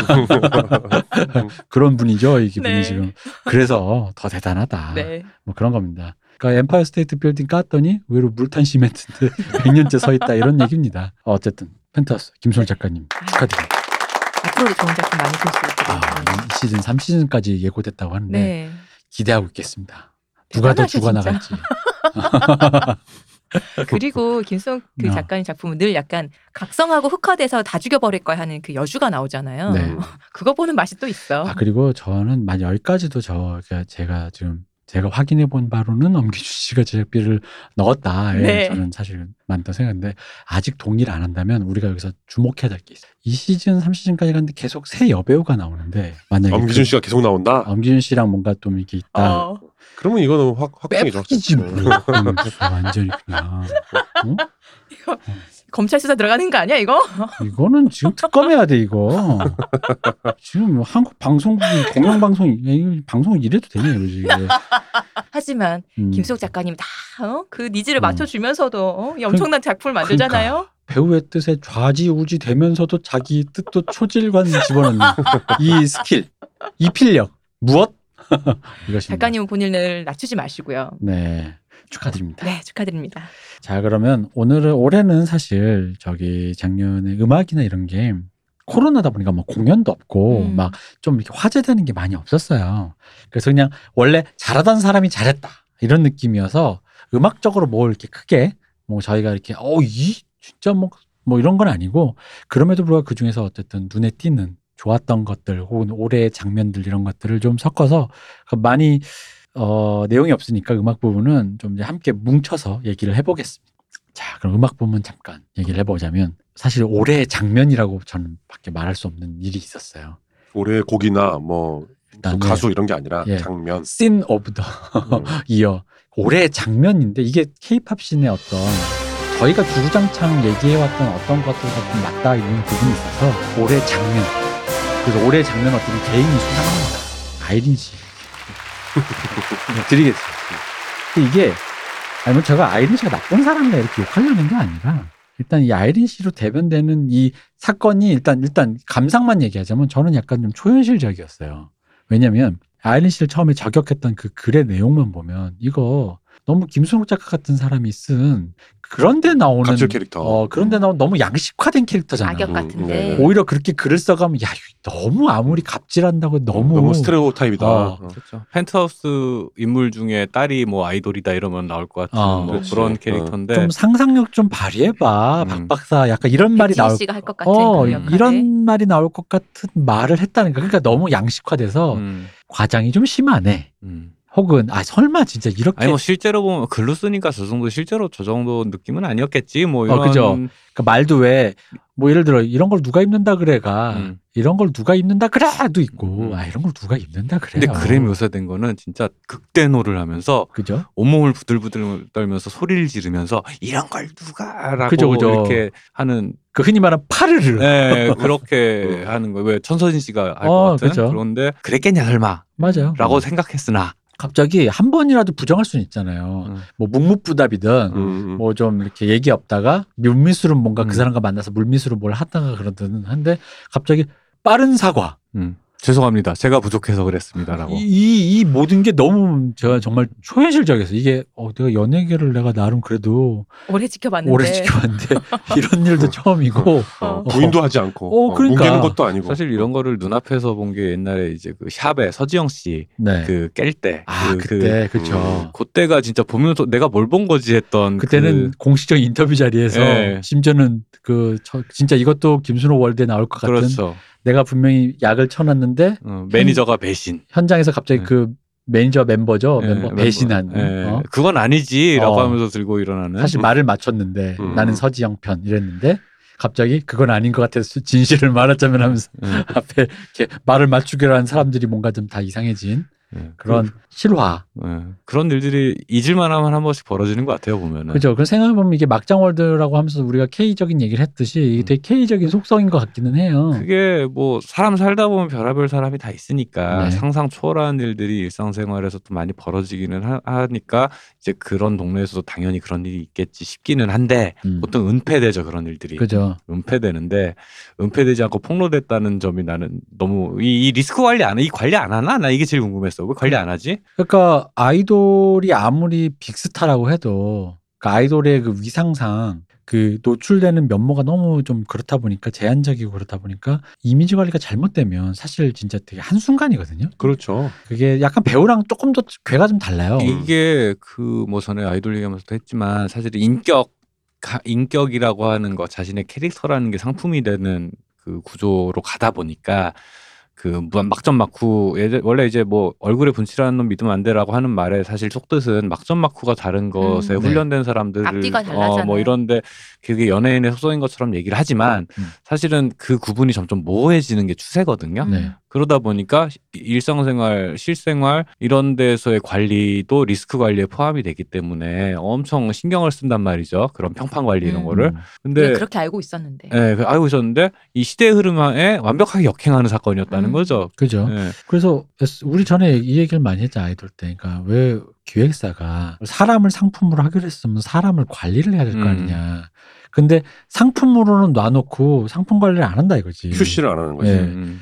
그래놓고 이런 일이 터졌을 때 이게 단순히 그냥 아이린이라는 개인의 뭐 인성이 어떤 이런 예 문제라기보다는 이런 일이 왜 터지고 음. 왜냐면 아이린 씨가 그럼으로 해서 만약에 이미지가 안 좋아져서 예를 들어 아이린 뭐 레드벨벳과 관계없는 팬이야 음. 뭐 안 보면 그만이지라고 하지만 레드벨벳을 좋아했던 팬이라든가 그의 다음 앨범들을 기대하는 사람들이라든가 뭐 여러 가지 어떤 거기 이해관계 걸린 사람 뭐 밥벌이도 그렇고 음. 그런 모든 것이 이렇게 갑자기 되도 않는 일로 시궁창에 간다라는 음. 게 그게 좀 이상하다는 게 특히 요즘 같은 시기에 음. 요즘 같은 시기야말로 관리할 수 있잖아요. 좀 이해가 안 되긴 해요. 하다못해 뭐 인성이 막장이야. 그래서 음. 이런 일이 부대끼, 부대끼면 계속 있어. 그럼 뭐 격리를 시키든가 뭔가 음. 하여튼 뭔가 말이 안 새 나가게 하든지 어 뭔가 조치가 있었어야 될 것 같은 되는 거 아닌가라는 생각이 드는데 그냥 있었다는 게 너무 신비롭고 개인적으로는 되게 신비롭고 그, 그 약간 좀 에스엠 엔터테인먼트라는 회사의 운영 방침이 약간 그런 경향이 있는 거는 확실히 보이긴 했어요. 그 전에도 네. 그 에스엠 엔터의 운영 방식에 나온 아주 가장 안 좋은 상태의 결과가 아닌가라는 생각도 들고 물론 이런 종류의 운영이 아주 잘 됐을 때는 뭐 다 좋은 결과들이 나오는 경우도 있죠. 근데 이건 좀 안 좋은 극단인 것 같다라는 생각이 좀 들더라고요. 그렇죠. 그래서 아니 왜냐면은 저희가 이제 일 회 안시상 드릴 네. 때 최고의 노래 어송 오브 더 이어의 배드보이가 레드벨벳 배드보이가 탔는데 사실 그 다음에 나온 이 피날레 이 사이코랑 짐살라빔 들어있는 앨범도 되게 좋아요. 음. 사실은 진짜 어, 앨범 오브 더 이어에도 들어도 되는 정도로 한 이천십팔 년 무렵부터 해서 레드벨벳 앨범들은 계속 좋았어요. 맞아요. 네. 너무 좋아서 음 이렇게 좋은데 했는데 이제 이런 이게 앞으로도 더 얼마 더 좋아지고 왜냐면 연속으로 좋았기 때문에 계속 음. 좋아지는 단계니까 어 뭐 이제 뭐 그냥 어떤 반열에 오르겠는데라는 생각이 그래서 앞으로도 더 좋아지겠지라는 그런 기대 속에서 이제 뭔가를 이 팀을 보고 있었는데 슬기 씨랑 같이 했던 그 유닛 그룹도 되게 좋았었어요. 그죠. 음. 그러니까 전체적으로 이 퀄리티나 여러 면에서 어느 정도 이제 궤도에 오른 음. 팀이라는 거죠. 사실 어느 정도 선순환이 돼서 잘된 팀이 궤도에 올라서 뭔가를 잘 되게 잘 뽑아내고 있다는 건 되게 뭐 나름 귀한 거고 좋은 거예요. 씬에서도 좋은 거고. 근데 그런 일들이 뭔가 다른 노이즈를 인해서 스탑되었다? 음. 라는 것들이 좀 안타까운 거고 뭐 그 개개인이 뭐 어쨌다 저쨌다 이런 일 떠나서 아이린의 뭐 아이린 씨가 뭐 인성이 좋네 나쁘네 음. 저는 뭐 사실 뭐 작품이 좋으면 인성 따윈 상관없다고 보는 편이지만 문제는 아이도 이게 연기자는 잠깐의 휴지기가 또 좀 있고 있을 음. 수 있고 작품이란 게 가상의 인물을 연기하다 보니까 연기가 좋으면 약간은 그냥 스루해주는 면이 있어요. 그런 사람 우린 많죠. 예, 근데 아이돌이라는 거는 뭔가 이 사람의 실제적 인격체와 그 지금 무대에서 보이는 거를 동일시하는 경향이 있다 보니까 음. 좀 더 친화력, 친화적인 캐릭터라고 네. 해야 되나? 어쨌든 뭔가 이렇게 형성된 캐릭터성을 그렇죠. 유지하는 게 되게 중요하죠. 근데 그런 것들을 무너뜨리는 사건이었기 때문에 어, 좀 사람들이 음. 좀 충격적으로 그러니까 음. 와, 그럴 것 같은 사람이 그러면 그런갑다 하잖아요 사실은. 근데 그럴 것 같지 않은 사람이 인물값 했네. 어, 되게 극단적인 형태로 네, 그런 사건이었던 것 같고 아니 근데 그렇게 치면 그럴 만한 사람이 그런 거지 그 인물 갖고 내가 아까 김민주 나한테 굽신거려야 돼 어, 내가? 뭐 김민주 씨 얘기할 때 몰랐어 내가 그 얼굴이면 나는 아이린... 자꾸 바램을 얘기하지 마시고 네. 이게 음. 사이코 때 그 네. 사이코 곡 나오고 얼마 안 돼서 웬디 씨가 그때 에스비에스 그거 낙하해가 네. 다쳤잖아요. 음. 그러니까 한참 부상 때문에 쉬고 드디어 이제 오인 체제로 나오나 하고 음. 나서 얼마 있다가 그 이 아이린 씨 얘기가 음. 있어서 안타까운 거지. 음. 음. 그게 뭐 뭐 어쨌든 뭐 여러 종류의 사람이 있는 거고 뭐 어떤 동네든지 간에 아니 뭐 편의점에서 하룻밤 알바해도 진상이 잊을 수 없는 진상이 하나씩은 있기 마련인데 이제 그런 확률로 따졌을 때는 있을 법한 일이나 그 확률이 사실은 보통 관리 안 되는 곳에서 보통 서지는데 음.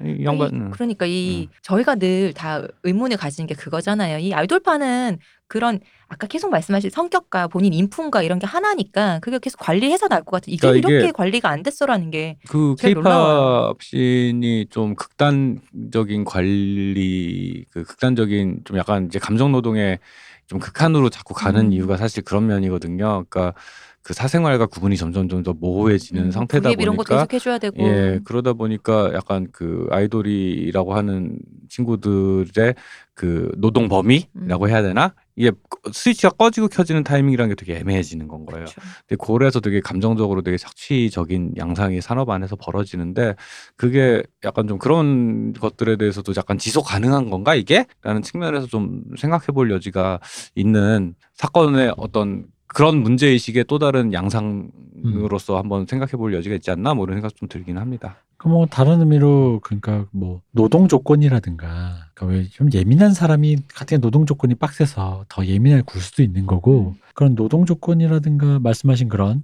이것도 다 노동 조건에 포함되는 거죠. 박 박사님 방금 말씀하신 것들 그러니까 그런 것들 개개인이 그럼에도 불구하고 좀 예민한 사람이 뭔가를 할 그게 하다못해 극단적으로 인성이 나쁜 사람이 자기 인성을 드러낼 기회가 생긴다라는 거 음.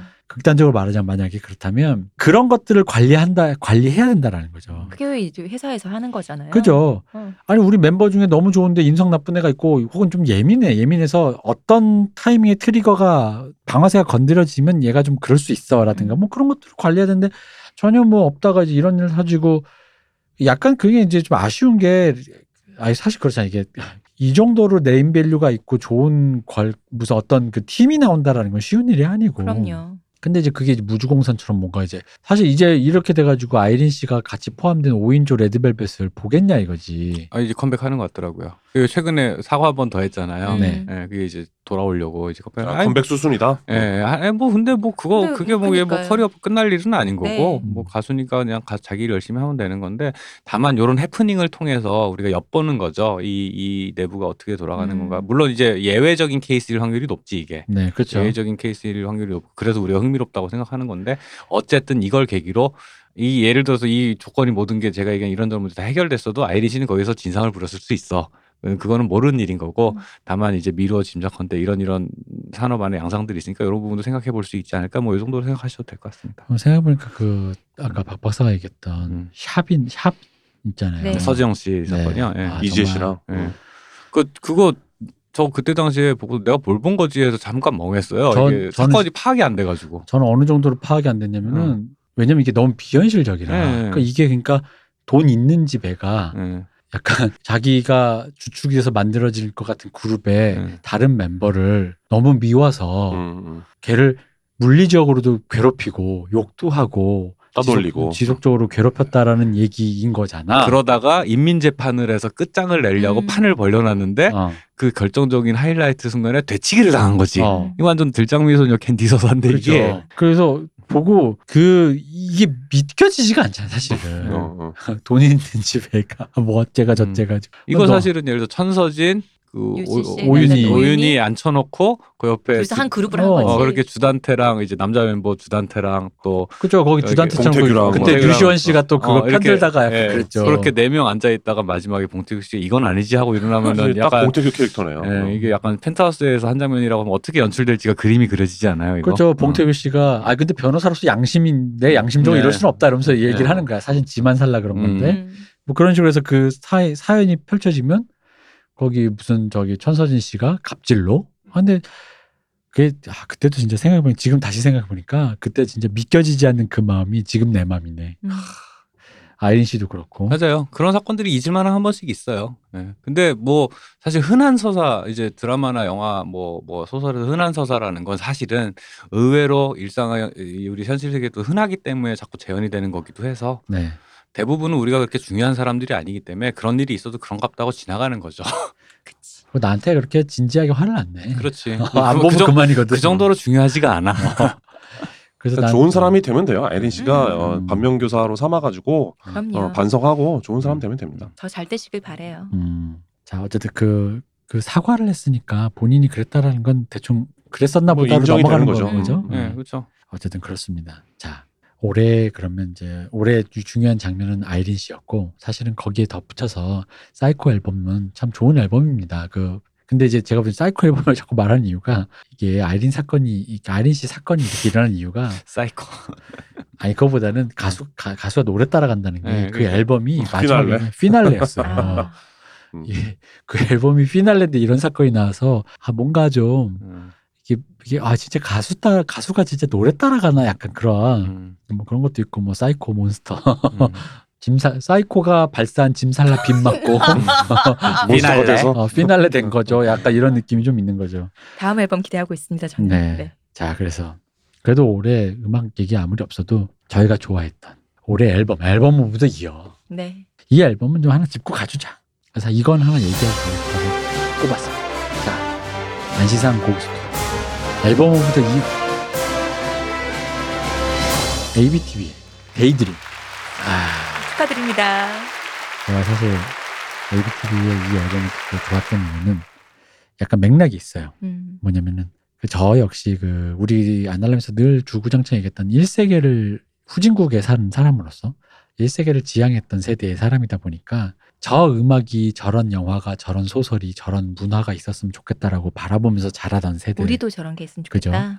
그런 세대에서 그중에서 이제 그런 음악들 뭐 그런 소설들이 막 생기지만 그러니까 그런 것들은 제일 이제 좀 약간 해결이 안 됐, 해결이라고는 약간 좀 아쉬웠던 게 뭐였냐면 한국말이었어요. 한국말. 음. 특히 음악에서 한국어, 음. 한국어라는 거. 이런 한국어로 된 이런 게 있었으면 좋겠다. 근데 그거를 이제 많이 깨줬던 게 뭐였냐면 이제 그 시험수박 김대중 씨가 보여줬던 그, 그 앨범의 그 뉘앙스, 그 한글로 살려낸 그 블루스의 음. 뉘앙스라는 게 분명히 있어요. 그건 전 일종의 성취라고 생각해요. 그래서 아 나는 이런 블루스를 들어보고 싶었어. 영어로 your common baby 뭐 in old town 뭐, 뭐 이런 게 아니라 이, 어 이랬구나라는 게 있었고 힙합에서는 이센스 씨가 에넥도트를 냈을 텐데 어 저는 힙합을 아주 사랑하는 장르는 아닌데 뭔가 힙합이 되게 잘한다고 생각하면서도 뭔가 이렇게 그런 거 있잖아요. 이렇게 힙합이 그런 거래매 이게 거리의 시인이래매 음. 말로 거의 가사를 다 이렇게 하는데 그럼 가사가 뭔가, 뭔가 내 안에 이런 걸 긁는 어, 긁는 게 좀 음. 있었었는데 에넥도트 그런 그런 앨범이었어요. 그런 음. 진짜 이세스가 옥중에서 발매한 그 앨범 아, 그럴 거예요. 네. 음. 어 이거 야 이거 이런 랩으로 내가 이런 정서를 한국말이 된 랩으로 된 그게 한국말로 된 랩 뭐 이런 거 맞죠? 뭐 학교 종교 별거 같은 저의 유명한 펀치라인 말고도 그 신해철 씨가 했던 위스키 뭐뭐 뭐 있잖아요. 어, 뭐. 위스키 브랜디 로젠하임 어, 그러니까 이런 거 이런 거 말고 음. 진짜 한국어로 서술을 무언가 상황을 이미지를 얘기했을 때 내 마음에 오게 만드는 그 어떤 것 어, 이런 정도였나? 그 심지어는 이센스 랩이 은근 잘 들려. 음. 그래서 아 그래 이런 거였어. 근데 에이비티비의 이 앨범도 물론 그 전부터 이제 조짐이 있었지만 이제 어떤 뭐 이게 뭐 그 전 앨범이 더 좋다 이런 얘기 아니라 그러니까 이걸로 이제 어쨌든 인덱싱을 좀 해보자 이거지. 나온 김에 락으로 내가 이런 느낌을 받아보고 싶었다는 거지. 근데 느꼈다는 거죠. 아, 그럼 한국어 락, 가사로 된 락. 네. 하드 락. 그럼 뭐 한국어 가사로 된 락이 뭐 그런 게 없냐? 신해철로 무시했냐? 뭐. 아니 많이 있었죠. 많이 뭐. 있었는데 그 뭐라 해야 되지? 이런 장르 약간 좀 뭐라 해야 되지? 세련된 하드 락이라고 해야 되나? 그, 뭐 이걸 네. 이거 지금 일본에서는 게러지락으로 소개됐고 아, 예, 예. 여기서는 또 음. 하드락으로 소개됐고 네, 하니까 네, 네. 그걸 제가 본인한테 안 물어봤으니 본인은 뭘 지향이냐 네, 어쨌든 락이라고 합시다. 네, 하드락이라는 게 보면은 여기가 은근히 음악 잘하시는 분들 되게 많아요. 네. 연주 수준도 엄청 높아지고 한국 락 음악도 사실은 락 음악이 많이 이렇게 대중적인 장르에서 많이 내려왔지만 이제 경제 발전과 함께 연주 속도나 녹음 상태는 엄청 좋아졌는데 진짜 아쉬운 게 이 대표님 말씀대로 이제 가사와 음악의 일체감이 느껴져서 하나의 심상을 이루는 뭐 이런 종류의 성취가 있는 앨범은 사실은 잘 안 보였거든요. 한 최근 몇 년 사이에 제가 사실 별 기억이 없어요. 그러니까 음악 좋은데 가사는 좀 뜬금포인데 나 이런 경우가 오히려 더 많았어요. 음악이랑 안 붙는데 라든지. 예, 예, 예. 근데 또 그 전에 박근홍 씨, 거린 박근홍 씨가 했었던 게이트 플라워즈 같은 경우에는 뭐 한글 가사도 있었지만은 앨범 절반 이상이 영어 가사였던 걸로 제가 음. 기억을 특히 대표곡은 완전 그냥 영어였던 것 같고 그래서 예, 그런 측면에서 보자면은 되게 그 가사의 역할. 이 되게 좋았다 뭐 이런 식으로 좀 생각을 할 수 있을 것 같습니다. 그럼 물론 이 타이밍에 그래서 영어로 가사를 쓰는 게 뭔가 약간 그게 무슨 또 진짜가 아니다 이런 음. 말을 하려는 건 아니에요. 영어로 음. 가사 쓸 수도 있죠. 요즘 같은 시절에 특히. 근데 가사가 한글로 들리면 직관 직관적으로 딱 들었을 때 음악과 함께 머릿속에 공감각적으로 네. 이게 감상이 되잖아요. 감상행위가 되잖아요. 그러니까 예를 들어 올해도 좋은 앨범 냈던 작년에 그 백예린 씨의 앨범이 전 앨범이 영어로 돼 있어요. 근데 이제 그게 그러니까 그런 뉘앙스에 그런 풍을 내고 싶고 그런 음. 류의 언어가 어울린다고 생각해서 영어로 썼겠죠. 그러니까 그랬는데 그건 진, 진정한 무슨 한국 노래가 아니야 이렇게 얘기해서 음. 한글을 썼으니까 이 사람을 쳐줘야 돼 이런 게 아니라 음. 말씀하신 거 그러니까 어떤 언어를 선택했을 때 어떤 식으로 그 음악과 찰떡같이 붙는 일체감을 주는데 한글이 생각보다 잘 없었는데 특히 음. 저는 개인적으로 락에서 음, 하드락 쪽에서 네. 네. 근데 이게 그 이전에 발 사람들이 그 이전 사람들이 쌓아왔던 건 뭐 신해철 씨라든지 뭐 그런 분들이 쌓아왔던 것의 어떤 부분들을 넘어서서 굉장히 좀 일체감이 느껴졌다라는 거죠. 그래서 어 시험 눈수박 김대중 이센스에 이어서 나는 이런 노래를 음. 한글로 들어보고 싶었어. 음. 사실 수, 이, 이거를 픽한 이유는 그겁니다. 이런 음. 노래를. 아 이거 대단한 찬사다 진짜.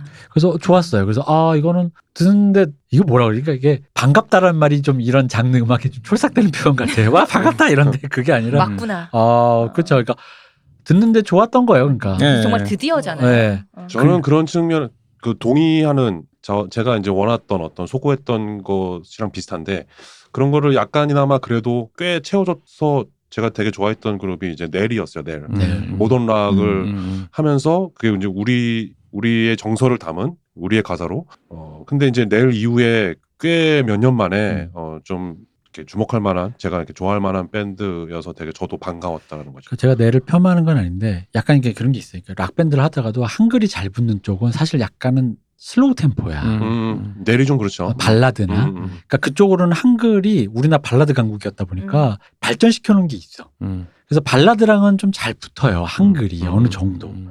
근데 이렇게 막 어느 진짜 제대로 락을 어느 정도 비트 안에서 구현 비트를 놓고 구현을 하는데 가사가 한글인데 이게 붙는 경우가 되게 의외로 없어. 잘. 음. 지금 제가 계속 듣다 보니까 어. 요즘 에이비티비 네. 앨범에 주는 상이 무슨 신토부리상 같아. 아, 그러니까 그래서 내가 백예린 씨가 영어 앨범을 낸 걸 비토하는 건 아니다라고 내가. 근데 그게 있어. 예를 들어서 한국 사람이 그 영어로 앨범을 냈을 때는 뭐 메이저로 진출하고 싶다라는 욕망이 요즘엔 제일 크지만 이제 이제 서양으로 진출하고 싶다라는 욕망이 사실 아이돌 같은 경우에 팝 가수 네. 많이 그런 용도로 실제로 내죠.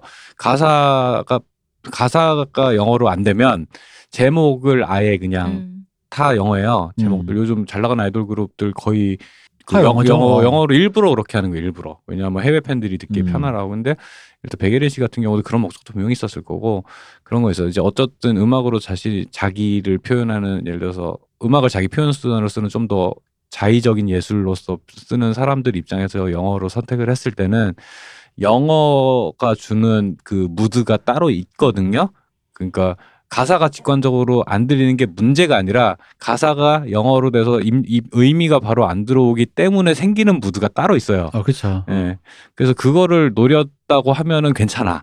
근데 백예린 씨 음악 같은 경우에는 솔직히 말씀드리면 딱히 그래 보이지가 않아서 음. 예, 그래서 이게 그 영어 가사로 써서 만든 무드라는 게 이게 이게 그 가사를 직관적으로 못 듣게 하는 그 안 들리게 한 입력이 안 되게 하는 그 목적이 충분히 성공적이었나라고 하면 저는 개인적으로 잘 모르겠다라는 음. 측면이 분명히 있었던 것 같아요. 그런 것도 표현 어떤 단어를 잘 들리게 하냐도 중요하지만 잘 안 들리게 하는 것도 의도여야 되잖아요. 그죠. 통제된 음악 안에서는 노이즈도 의도해야 되잖아요. 그렇죠? 마찬가지로 가사를 어떤 방식으로 접근할 때 이 의도가 어떤 효과를 낼 수 있냐라는 지점에서 좀 더 어 좀 더 뭐라 해야 되지? 내가 건방 이거 고민해줬으면 좋겠습니다라고 하면 내가 너무 건방진 말이잖아 이거. 아니 뭐 하다 하시다 하는 대로 하시네요. 건방져 갖고. 아니 그런 관측면에서 저는 아쉬움을 느꼈습니다. 뭐 이 정도로 생각. 그러니까 그런 의미로 이 앨범이 그런 성취가 있었다라는 네. 또 이게 음, 대의가 되는 그렇죠. 거죠. 네, 네. 그래서. 에이비티비의 앨범 특히 그 대, 대표곡으로 나오는 그 데이드림 네. 하, 앞에 신윤철 씨가 기타를 칩니다. 신, 신대철 씨 동생 신, 네. 신윤철 씨. 아, 네. 신윤철 씨가 잠깐 이제 카메오로 여기서부터 약간 그 아까 우리 저기 백두산에 등장한 전, 전도연적인 모먼트인가요? 전도, 전도연 씨처럼 음. 살짝 남의 앨범 와가지고 음.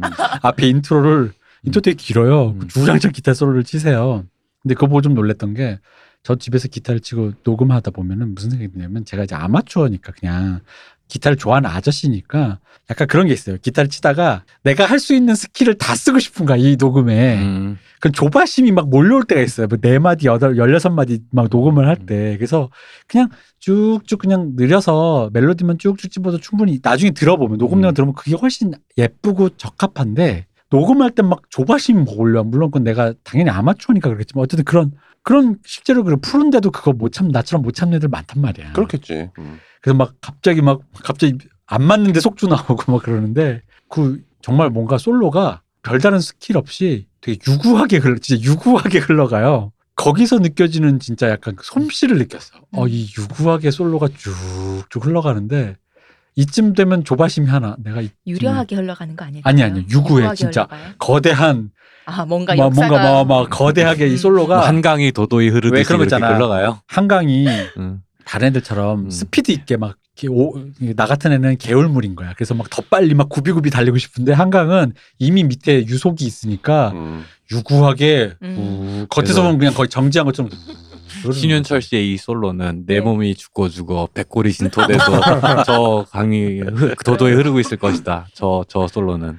강으로 아, 그, 흘러갑니다. 네. 음. 그 뭐 비슷한 뭐 얘기로 뭐 비슷한 얘기는 잘 모르겠는데 저 놀면뭐하니 할 때 그 유재석 씨가 드럼 배우던 에피소드 있어요. 네. 저 그거 되게 재밌게 봤는데 그 드럼 비트 위에다 계속 음악을 얹고 얹고 갖고 이제 완전히 다른 여러 개의 곡으로 만드는 그 과정에서 어, 기타 이제 입히려고 적재 씨를 불렀어요. 네. 그 적재를 불러가지고 적재 씨가 이제 거기 비트에다가 기타 솔로를 막 연주를 하는데 어 그러고 나서 또 다른 누군가한테 가서 다른 악기가 입혀져야 되는 상황이란 말이죠. 근데 이상순이 이렇게 보더니 어 적재야 적재 잠깐만 아 이거 너무 좋은데 너 혼자 너무 나가? 어, 너 너 막 지금 너 혼자 이걸 다 채우면 안 돼. 라고 해서 제지하는 장면이 있거든요. 그래서 노래가 들어갈 여지를 남겨야 네, 여기 있는 싱어도 들어가야 되고 보컬도 들어가야 되고 다른 음악도 들어가야 되니까 야 조금만 자제해봐 라고 해서 다시 치는데 굉장히 좋은 음악이 나오거든요. 자제하는 게 너무 힘든 거죠. 저는 사실 그 장면 보면서 이상수 씨가 괜히 말을 얹은 게 아닌가라는 생각도 뭐 좀 있어요. 왜냐면 정재 씨는 세션맨이다 보니까 음. 최대한 많은 소스를 제공해주고 넣고 빼는 건 네, 네 책임이다. 어, 약간 어. 이런 직업인의 마음을 음. 했더니 왜 이렇게 많이 쳐라고 하는 거는 아니 저야 직업인으로 세션맨이니까 소스를 최대한 많이 제공해드려서 그러라고 저 불렀잖아요. 어, 약간 그런 거라서 아, 이상수 씨가 그냥 가만히 있다 보니까 이게 예능인데 뭐라도 한마디 해야 되니까 음. 그런 게 아닌가 약간 그런 의혹이 좀 있었어요. 그 장면 음. 보면서. 근데 말씀하신 건 맞아요. 그러니까 음. 그런 되게 뭔가 그런 물론 신해철, 신윤철 씨가 뭐 무슨 그런 테크니컬한 막 무슨 막 양손 태핑하고 막 무슨 뭐, 뭐 그런 건 아닌 그런 기타리스트가 아니고 네네. 그런 분을 또 뭐 그러라고 모셔온 건 아니겠지만 그럼에도 불구하고 느껴지는 게 있잖아요. 유구함. 네, 그러니까 어떤 조바심 같은 거가 생길 수 있단 말이야. 여기서 내가 한 칼에 뭔가 나야 이런 거 내가 낸데 보여줄 수 있는데 그런 거 없고 그 음악과 정말 찰떡같이 붙여놓는. 아 그리고 그 노래가 되게 멋있어요. 그래가지고. 좋았습니다. 에이비티비 자꾸 저희 멤버들이 그 에이티비티와 헷갈리는데 죄송합니다. 그 이게 아마 그 밴드 멤버도 제가 보기엔 스트레스가 있을 것 같아요. 남들이 이렇게 이렇게 보죠. 아, 예, 예. 어 에이티비티 안 하고 네. 에이티비티 이렇게. 네. 그래서 에이비티비에 금방 똑같은 거 했죠. 똑같은 말 두 번 했어요. 그렇죠. 네. 에이비티비 안 하고. 자, 에이비티비의 네. 새 앨범 이천이십 년 데이드림. 앨범 오브 더 이어. 축하드립니다. 한국 대중음악 시상식 후보에는 락 앨범 장르 부분의 후보인데 다 앨범 오브 더 이어에는 안 올라 있어요. 음. 근데 거기에 이제 다 비티에스, 선우정아, 백예린 씨 뭐 이렇게 올라 있는데 저는 뭐 한국 대중음악 시상식 그게 뭔데? 어, 안시상이 안시상이 더 대단하지. 한대음도 변했어. 음. 근데 여, 예전 같지 않아? 아, 다들 어, 건방져 역시. 아, 영화패 영화패. 내 친구들이야 역시. 옛날 같은 비티에스 이렇게 쳐주지도 않을 텐데. 그 헛소리 하지 말고요. 어. 세상에서 제일 힘든 게 겸손한 거예요. 아, 그럼 어떻게 겸손할 수가 있어 사람이? 아니 왜냐면 우리가 안할람이 아이돌 계속 얘기를 하니까 그제서야 한대음도 이렇게 서서히. 아, 이건 좀 민망한 사실이지만 민망하네요. 어, 네. 아 이렇게 얘기가 더 건방지지. 네, 아닙니다. 아이, 저 아이돌 얘기 계속하는 저 저 박 박기태 변호사님 고생 많으셨습니다. 음, 아이 뭐 자, 어쨌든 농담입니다. 네. 자, 또 오늘도 이 부도 몇 네. 개를 하지 못했는데 네, 시간이 더 저희가 시상을 더 해야 되는데 음, 죄송합니다. 아, 말이 진짜 많아 우리는. 여러분 더 많은 분들을 모셔서 시상을 해야 되는데 이게 되게 웃기죠. 방송국은 불러놓고 아니 방송국은 상을 주려고 적정을 했는데 시간이 길어지면 계속 하잖아요. 근데 우리는 시간이 없으니까. 요만큼만 주겠다. 아델 기다려. 아까 얘기했잖아. 어. 다음 공연 때문에 기다리시는 거고요. 그거는. 어, 지금 네. 아델 지금 셋업 다 돼 있어요. 네. 두아리파 지금 여기서 지금 쫄면 먹고 있어요. 어. 안 갔어? 걔? 아, 내가 아까 가라 어. 그랬는데. 아니, 아 그리고 아니, 아니. 아까 저 방송 중에 카톡 왔는데 브리라스니 오빠 나한테 어떻게 그릴 수 있냐고 차단한다고. 음. 무슨 일이고 그만하자. 아, 스윗하구만. 짝짝합시다 우리. 음. 자 어쨌든 그래서 네. 오늘 이 부는 또 여기까지 하고 네. 중간 광고와 축하 공연을 보고 저희는 돌아오겠습니다. 네, 유튜브에서 두아리파 검색해서 보시면 됩니다. 네. 두아리파 안알람 관련 검색으로 같이 검색해 주면 감사하겠습니다. 네. 이 부에서 수상하신 모든 분들 모든 작품들 다 축하드리고요. 다음 삼 부에 다시 돌아뵙겠습니다. 이 교수님. 어 아들 준비해. 하지마 무슨 일이고 진짜. 짝짝하세요. 네 감사합니다. 박 박사님. 네 수고하셨습니다. 이동기 대표님. 수고하셨습니다. 감사합니다. 쉬우셨습니다.